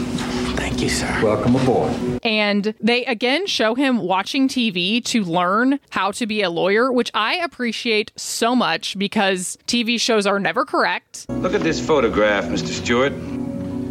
It's a photograph of Prentice York where they found him dead. Now, here is an enlargement of part of that photograph. And it shows him in court trying to basically mimic the TV show. This is a photograph of the defendant's signature on a canceled check. Now, here is an enlargement of that same signature, which matches the signature on the letters that he wrote to Mrs. Simon, which discuss the possibility of defrauding the great state of Louisiana. Your Honor, ladies and gentlemen of the jury, this is irrefutable evidence that the defendant is in fact lying. And the judge just stops him and is like, What the hell is wrong with you? Mr. Connors, this is a preliminary hearing. There is no defendant. There is no jury. It's just me. Son, what in the hell is wrong with you? And I really appreciated Steven Spielberg just saying, Yeah, I get it. We're never correct. But the real Frank claims that he litigated in 30 different cases. And Alan C. Logan points out that Frank claims that he prosecuted a bunch of people under a law that does not exist, a type of theft law that's not real. And one of the ways that Alan C. Logan also proved that Frank never pretended to be a lawyer, he was never hired by the U.S. Attorney's Office, and he never took the bar, was that the Louisiana State Bar got really pissed later in the 70s when Frank was going on this tour saying that he was pretending to be a lawyer. And so they actually did their own investigation and they went through every single person that would have taken the bar during the time that Frank claimed he did. And they went past that point and before that point to make sure that they wouldn't miss him. And they vetted every single person and followed up with every single person that took the bar, and Frank was not one of them. He did not take the bar in Louisiana.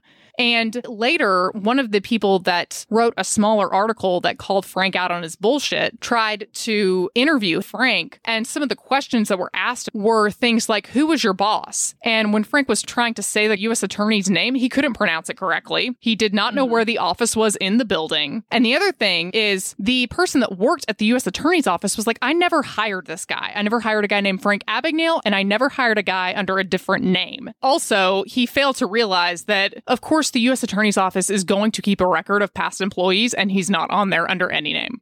But in the movie, at least, Frank seems to be doing pretty well. He's with Brenda and her family, and he seems to really enjoy the fact that he's settling down and he wants to be with them. Right. And we get the sense that Frank is finally getting that happy family life that he's been seeking throughout the movie and that he doesn't want to be on the run. So that takes us to another Christmas Eve call with Carl.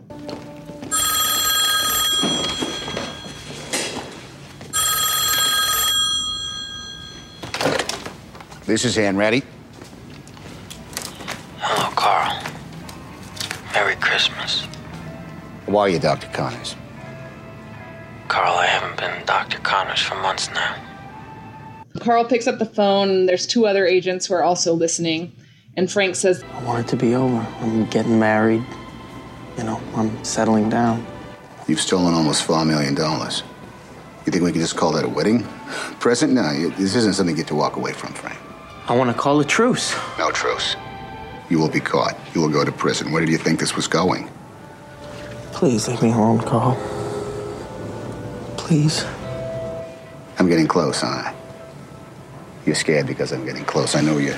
and Frank tells Carl that he's getting married. And that tips Carl and his team off because they realize he can't change his name from what Brenda thinks his name is. Because when he was supposedly working at the hospital, or when he was working at the hospital in the movie, he went by Frank Connors. So they start looking for engagement announcements in the South for someone named Frank Connors. And in reality, while Frank was living with the Parks family, Paula's family, he was also dating her cousin. So these scenes where we see Frank becoming a part of a family and kind of developing a relationship, they're not real in the sense of this movie or how Frank's biography says they happened. But he was, in a way, becoming a part of the family and community, despite the fact that he fully planned to con them anyway. And in the next scene, we see that Brenda's parents are throwing Frank and Brenda an engagement party. And it's at their house. And while they are having the party, Carl and his team come to the house. And Frank is going upstairs to use the restroom and he sees them right as he goes upstairs. And Carl comes in and speaks to Brenda's parents. Good evening, gentlemen. I'm Roger Strong. Carl Hanratty, FBI. This is Agents Amdursky and Fox. Sorry to crash your party, sir. Not at all. What can I do for you? It's not too much trouble. I'd like to meet the groom. Is there a problem? And Frank knows that he's got to go. Frank, can you hold all these? Yeah, come here. They're checks. They're from my dad's friends. They're for us so we can try to do our thing. What did you do? What's wrong? So, for some reason, Frank thinks it's a good idea after he sees Carl and realizes he needs to go on the run to grab Brenda, bring her into the bedroom, and explain to her that his real name is not Frank Connors as he pulls out a suitcase full of cash. You love me, right? Yeah. I mean, you love me no matter what. Yeah. I mean, you love me whether I was sick or whether I was poor, or even if I had a different name. Frank, where'd you get all that money? Brenda, listen. A name, right? A name, it doesn't matter. My name is Frank Connors, right? That's who I am with you. But, but we, we all have secrets. You know, sometimes when I travel, I use the name Frank Taylor. That, that's my secret. Taylor. Yeah, Frank Taylor, you know, Frank Black, you know. it- Frank Black? Yeah, it doesn't matter. Why are you saying all this? And tells her that he's been on the run for, in the movie at least, several years. But I don't want to lie to you anymore. All right? I'm not a doctor. I never went to medical school. I'm not a lawyer or a Harvard graduate or a Lutheran. Brenda, I ran away from home a year and a half ago when I was 16. Frank. Frank? You're not a Lutheran? And that he wants her to meet him at the Miami airport in two days at 10. And he just jumps out the window and he's gone because the FBI certainly wouldn't think, oh, our guy might run and we should surround the house if we're going to pick him up. and Brenda is just like, what? The, the biggest shock to her is that he's not a Lutheran. And once again, Carl comes barreling through the bedroom door and he's got his gun out because this is a violent crime where a gun is necessary. Brenda is standing in the corner shocked and Frank is nowhere to be seen. And then we jump to two days later at the international airport in Miami, and Frank has driven up to the airport and he's looking to see if Brenda is going to show up.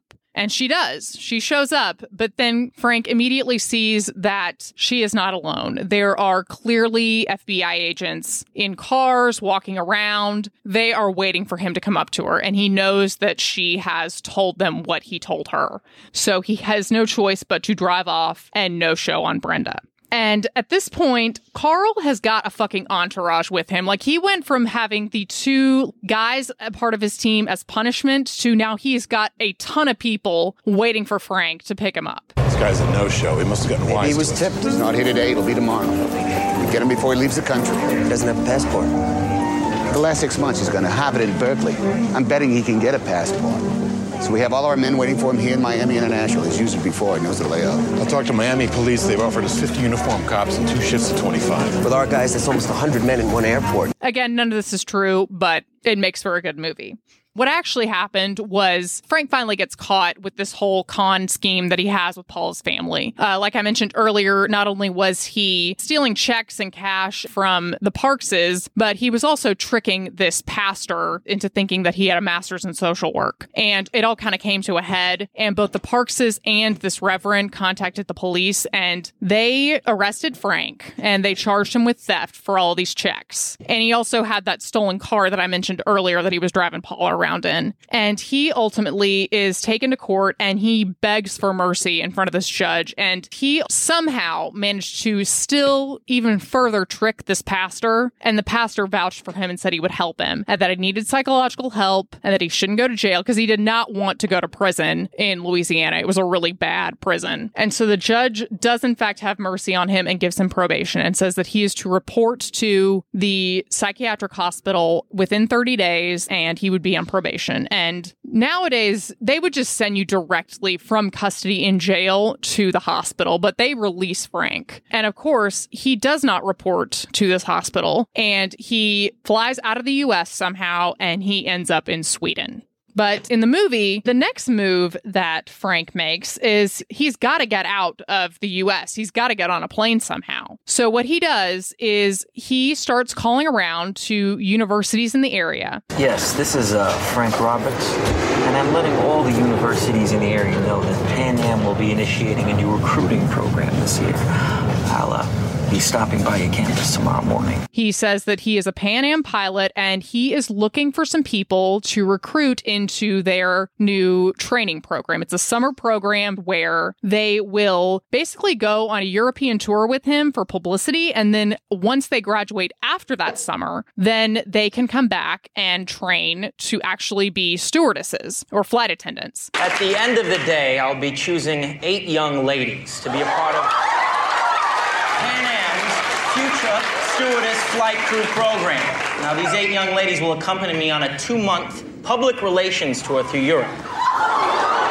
They will discover firsthand what it takes to be a Pan American stewardess. And in the movie, he actually does interview a bunch of students and he ultimately announces who he's going to take with him. And it's a bunch of pretty girls that he's going to take with him to Europe. Mm-hmm. And at this point in the movie, if you haven't seen it, you're kind of like, what's he doing? What is this going to do? I feel like this is just going to draw more attention. But what ends up happening is Frank gets all these girls' uniforms and he gets himself a pilot's uniform. He has them brought up in a big old car and they all walk into the airport together. And Frank is essentially hidden and surrounded by all of these pretty flight attendants. And we are again to think that the FBI is a bunch of idiots and that they are just completely hypnotized by girls because literally in the movie and according to Frank's book, they walk straight through the airport, straight onto a plane, and they are off to Europe.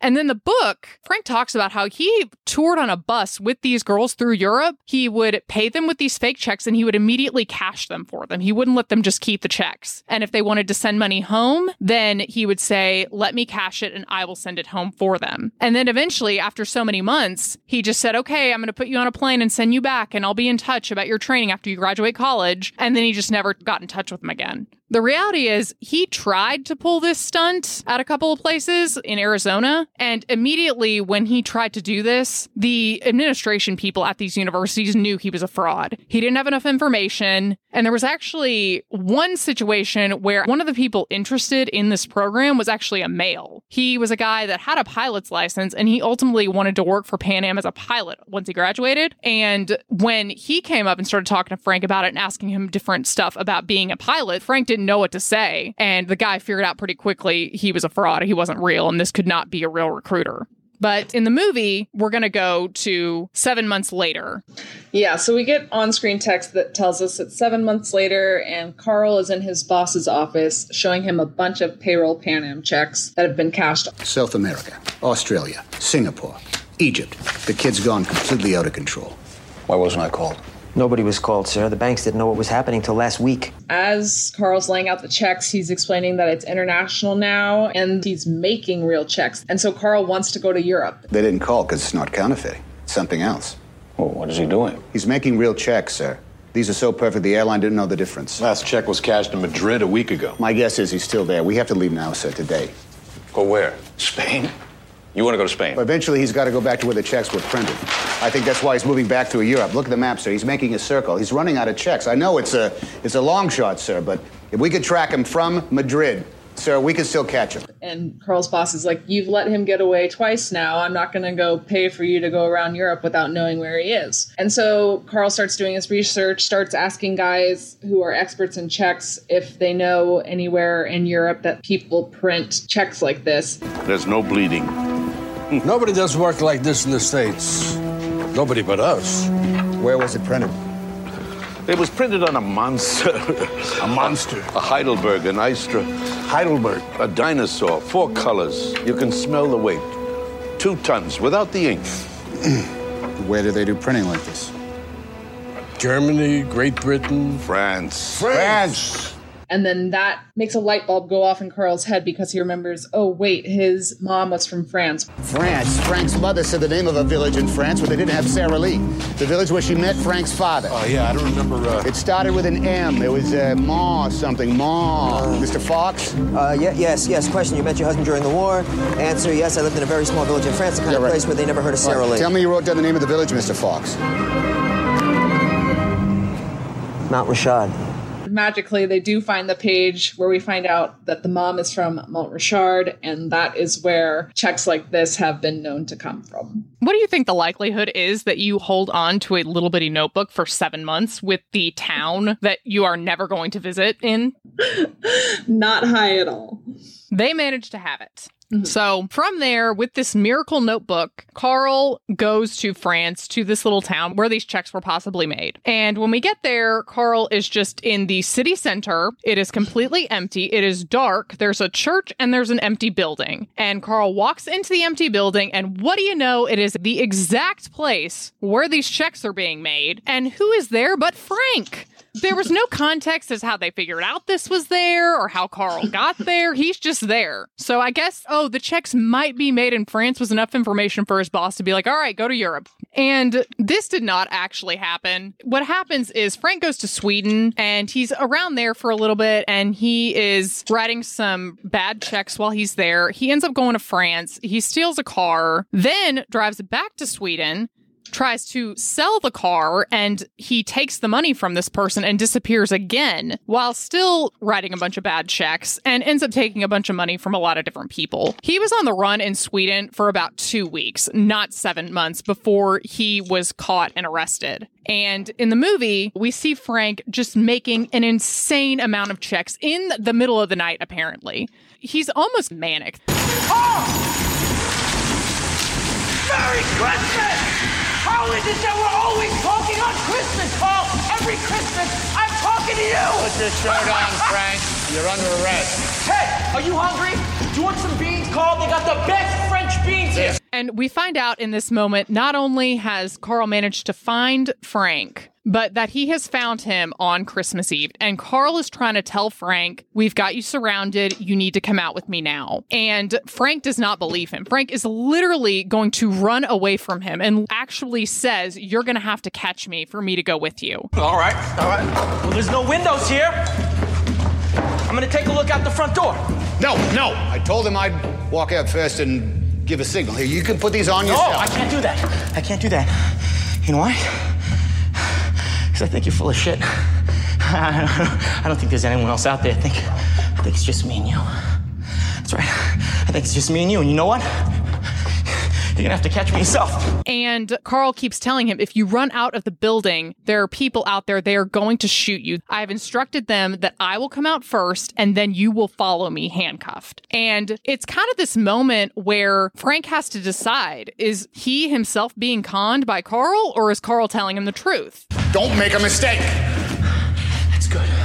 That's good, Carl, you know? Keep pushing that lie. Keep pushing it. Keep pushing until you make it true. They're gonna kill you. Walk out that door, they're gonna kill you.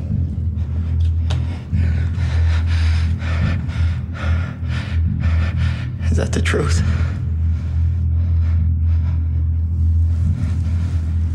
Yeah. And they've kind of developed this relationship throughout the movie. And Frank chooses to believe Carl and he handcuffs himself and he goes with him outside. And as they walk out, you realize, like we saw earlier, there's nobody surrounding this building. It's completely empty. And Frank looks at him and he's like, That was really good, Carl.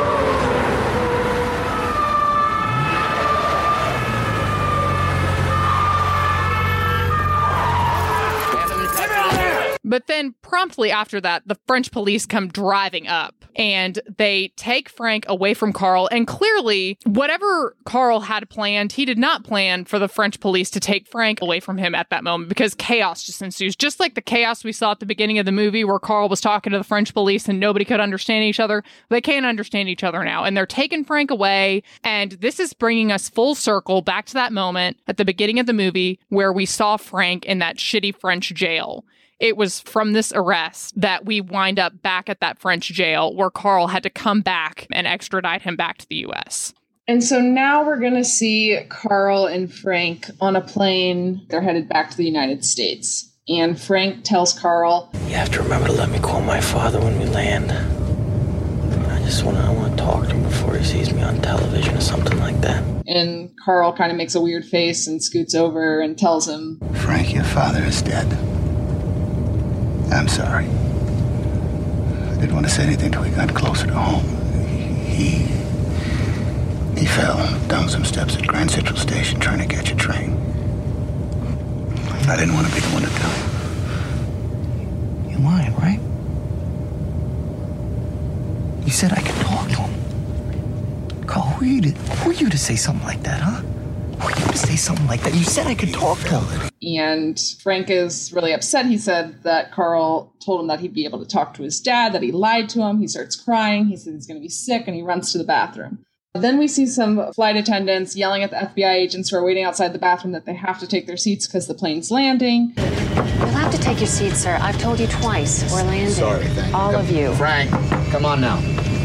Frank? We're landing in six minutes. All of you need to be in your seats. Frank, with your open the seatbelt door. Fastened. Frank! Frank won't open the door and they break into the bathroom and it appears that he has been able to crawl out from under the toilet and we look out the airplane window and Frank jumps out of the cargo hold as they're landing and starts running away.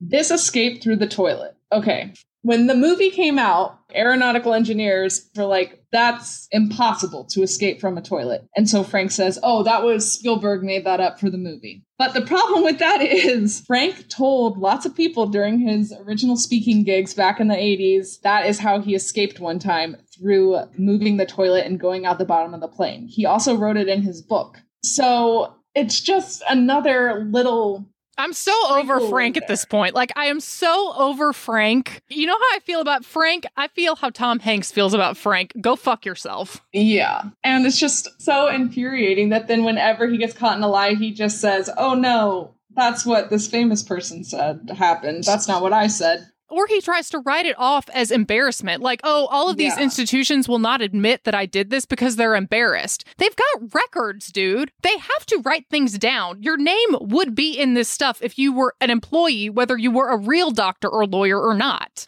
Sorry, I'm going on a tangent. No, I'm all for it. Uh, but so after he supposedly jumps out of the airplane toilet, we get him running all the way to his mom's new house, which I'm like, you just know how to run there from the airport. All right. So he's run all the way to her house and he's watching through the window, and there's a little girl inside, and he's tapping on the window back and forth to her. will find it hard to sleep tonight. What's your name? They know that Santa's Where's your mommy? and she points to his mom, and you just see his heart sink.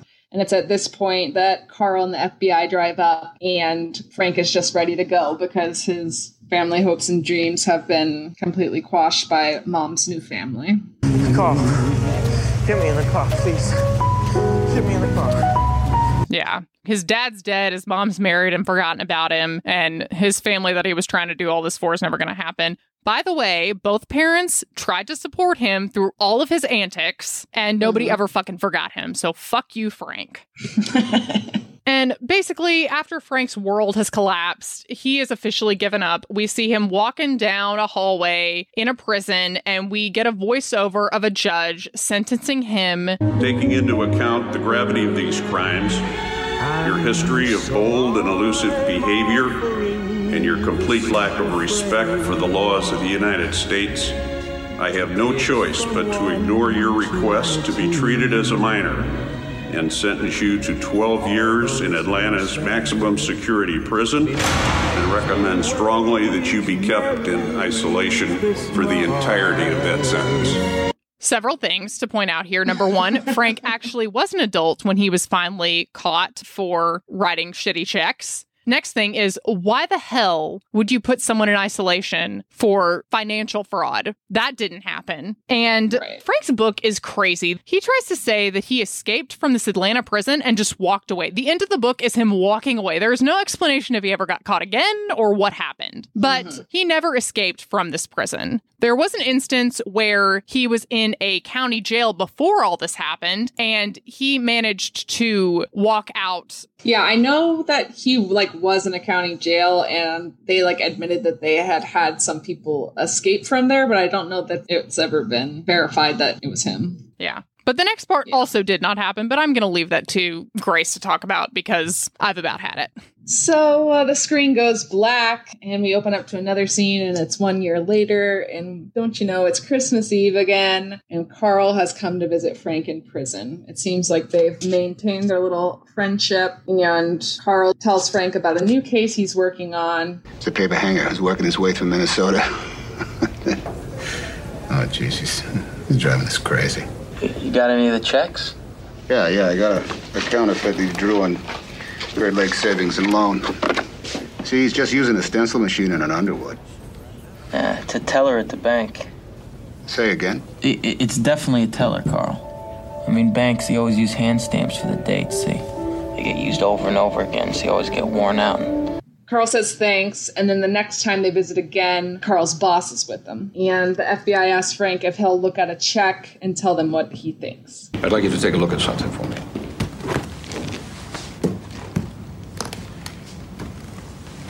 Tell me what you think. That's a fake. How do you know you haven't looked at it? Well, there's no perforated edge, right? I mean, this, this check was hand cut, not fed. Yeah. Paper's double bonded, much too heavy to be a bank check.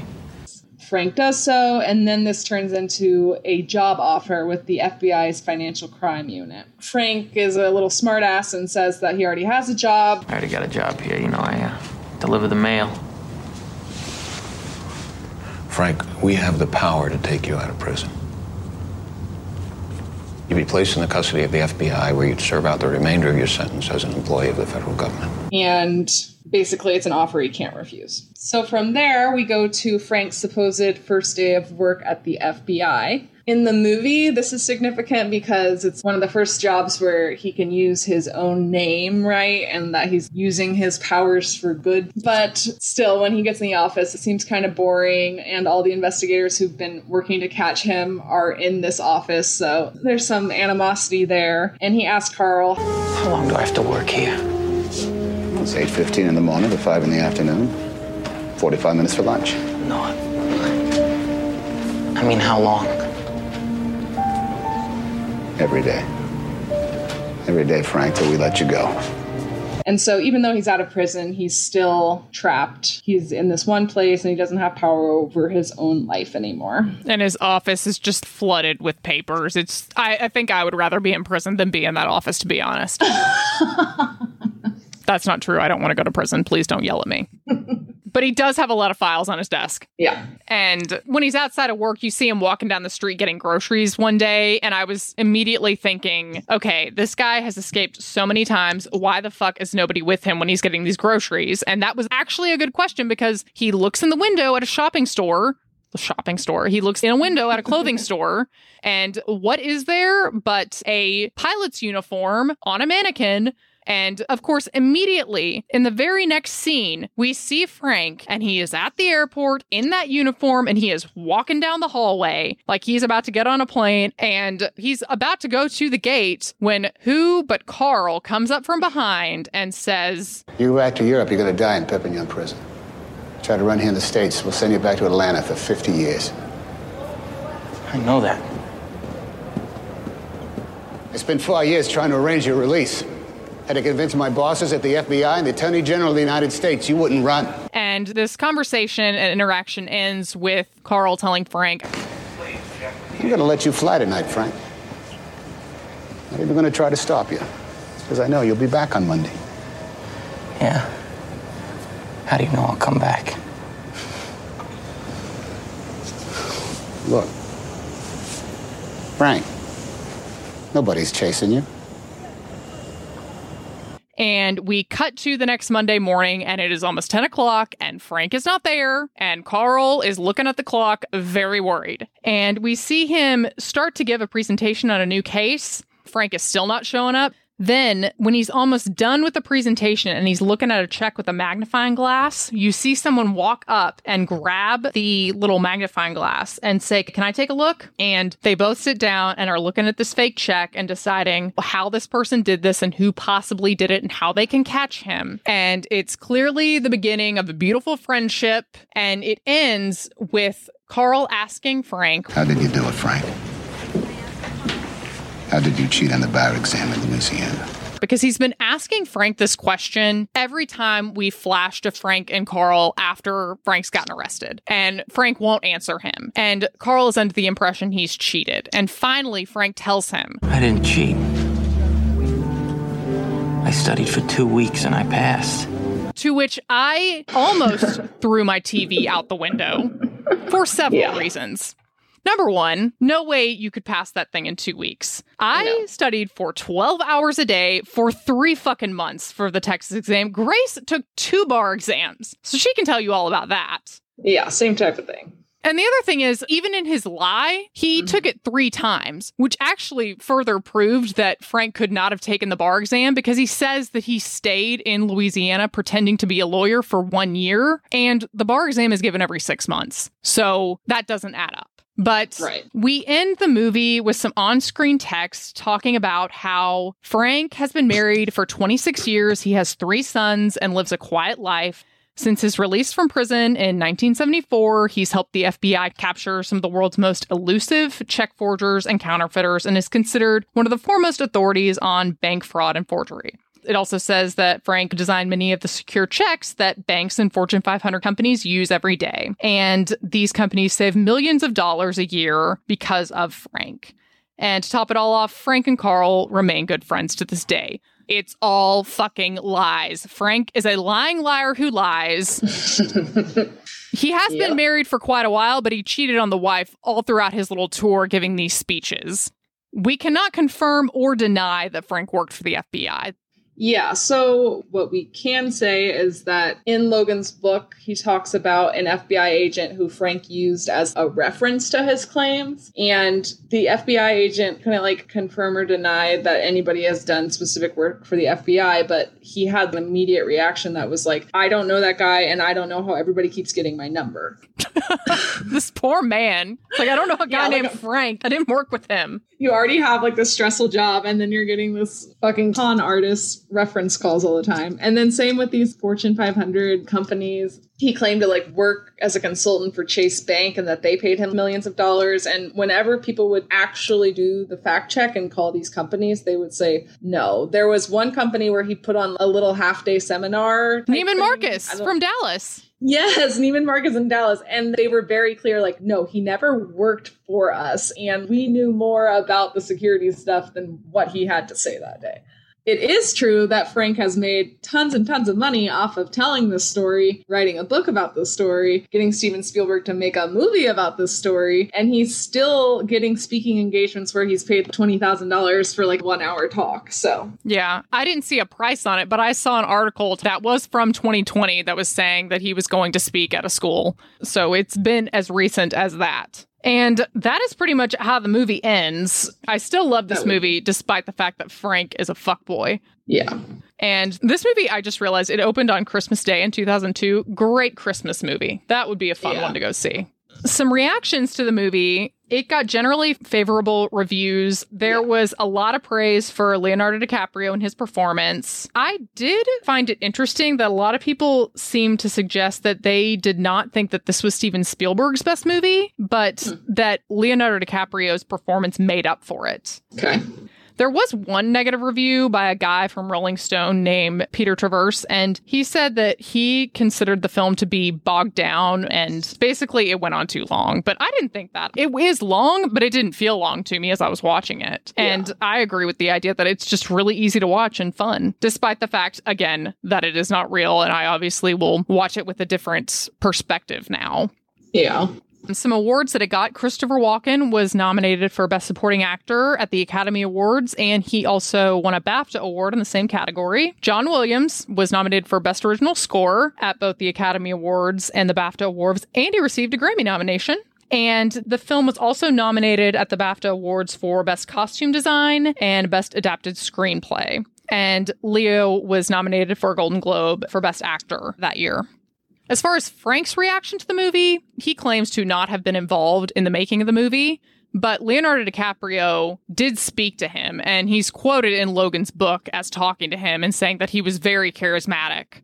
And Frank says that he is just honored that Steven Spielberg made this movie inspired by his life. And it's important to understand that it is just a movie, not a biographical documentary. I'm guessing that's after the toilet scandal on the airplane came out. However, I will say that DreamWorks, the company that made the movie, they were very sure to put on all of the publicity for it inspired by a true story instead of based on or something like that because they had just recently had some controversy surrounding A Beautiful Mind and The Hurricane, both of which deviated from the actual history. So they were like, we're not touching this and saying that it is all actually true. Although, again, I'm just wondering if anybody thought maybe we should fact check some stuff because apparently nobody did. And then in July 2009, a musical adaptation of Catch Me If You Can premiered in Seattle, Washington, and then that later opened on Broadway in 2011. And finally, it was parodied in an episode of The Simpsons titled Catch 'em If You Can that was released on April 25th, 2004. Which means Frank got all this money off the story and still never paid back those people that he scammed. Yes, Frank is still a fuckface, and that is the story and the movie Catch Me If You Can.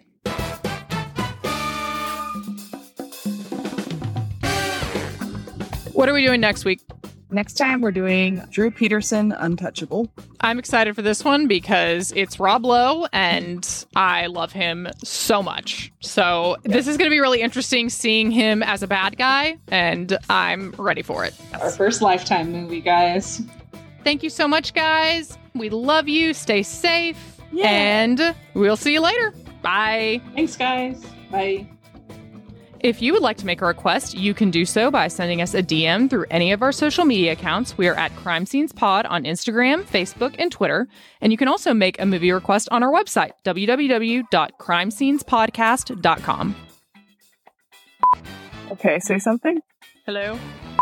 So Carl comes. So Frank. So Frank made. But Frank comes up. Frank, read the room. Come on, you can do this.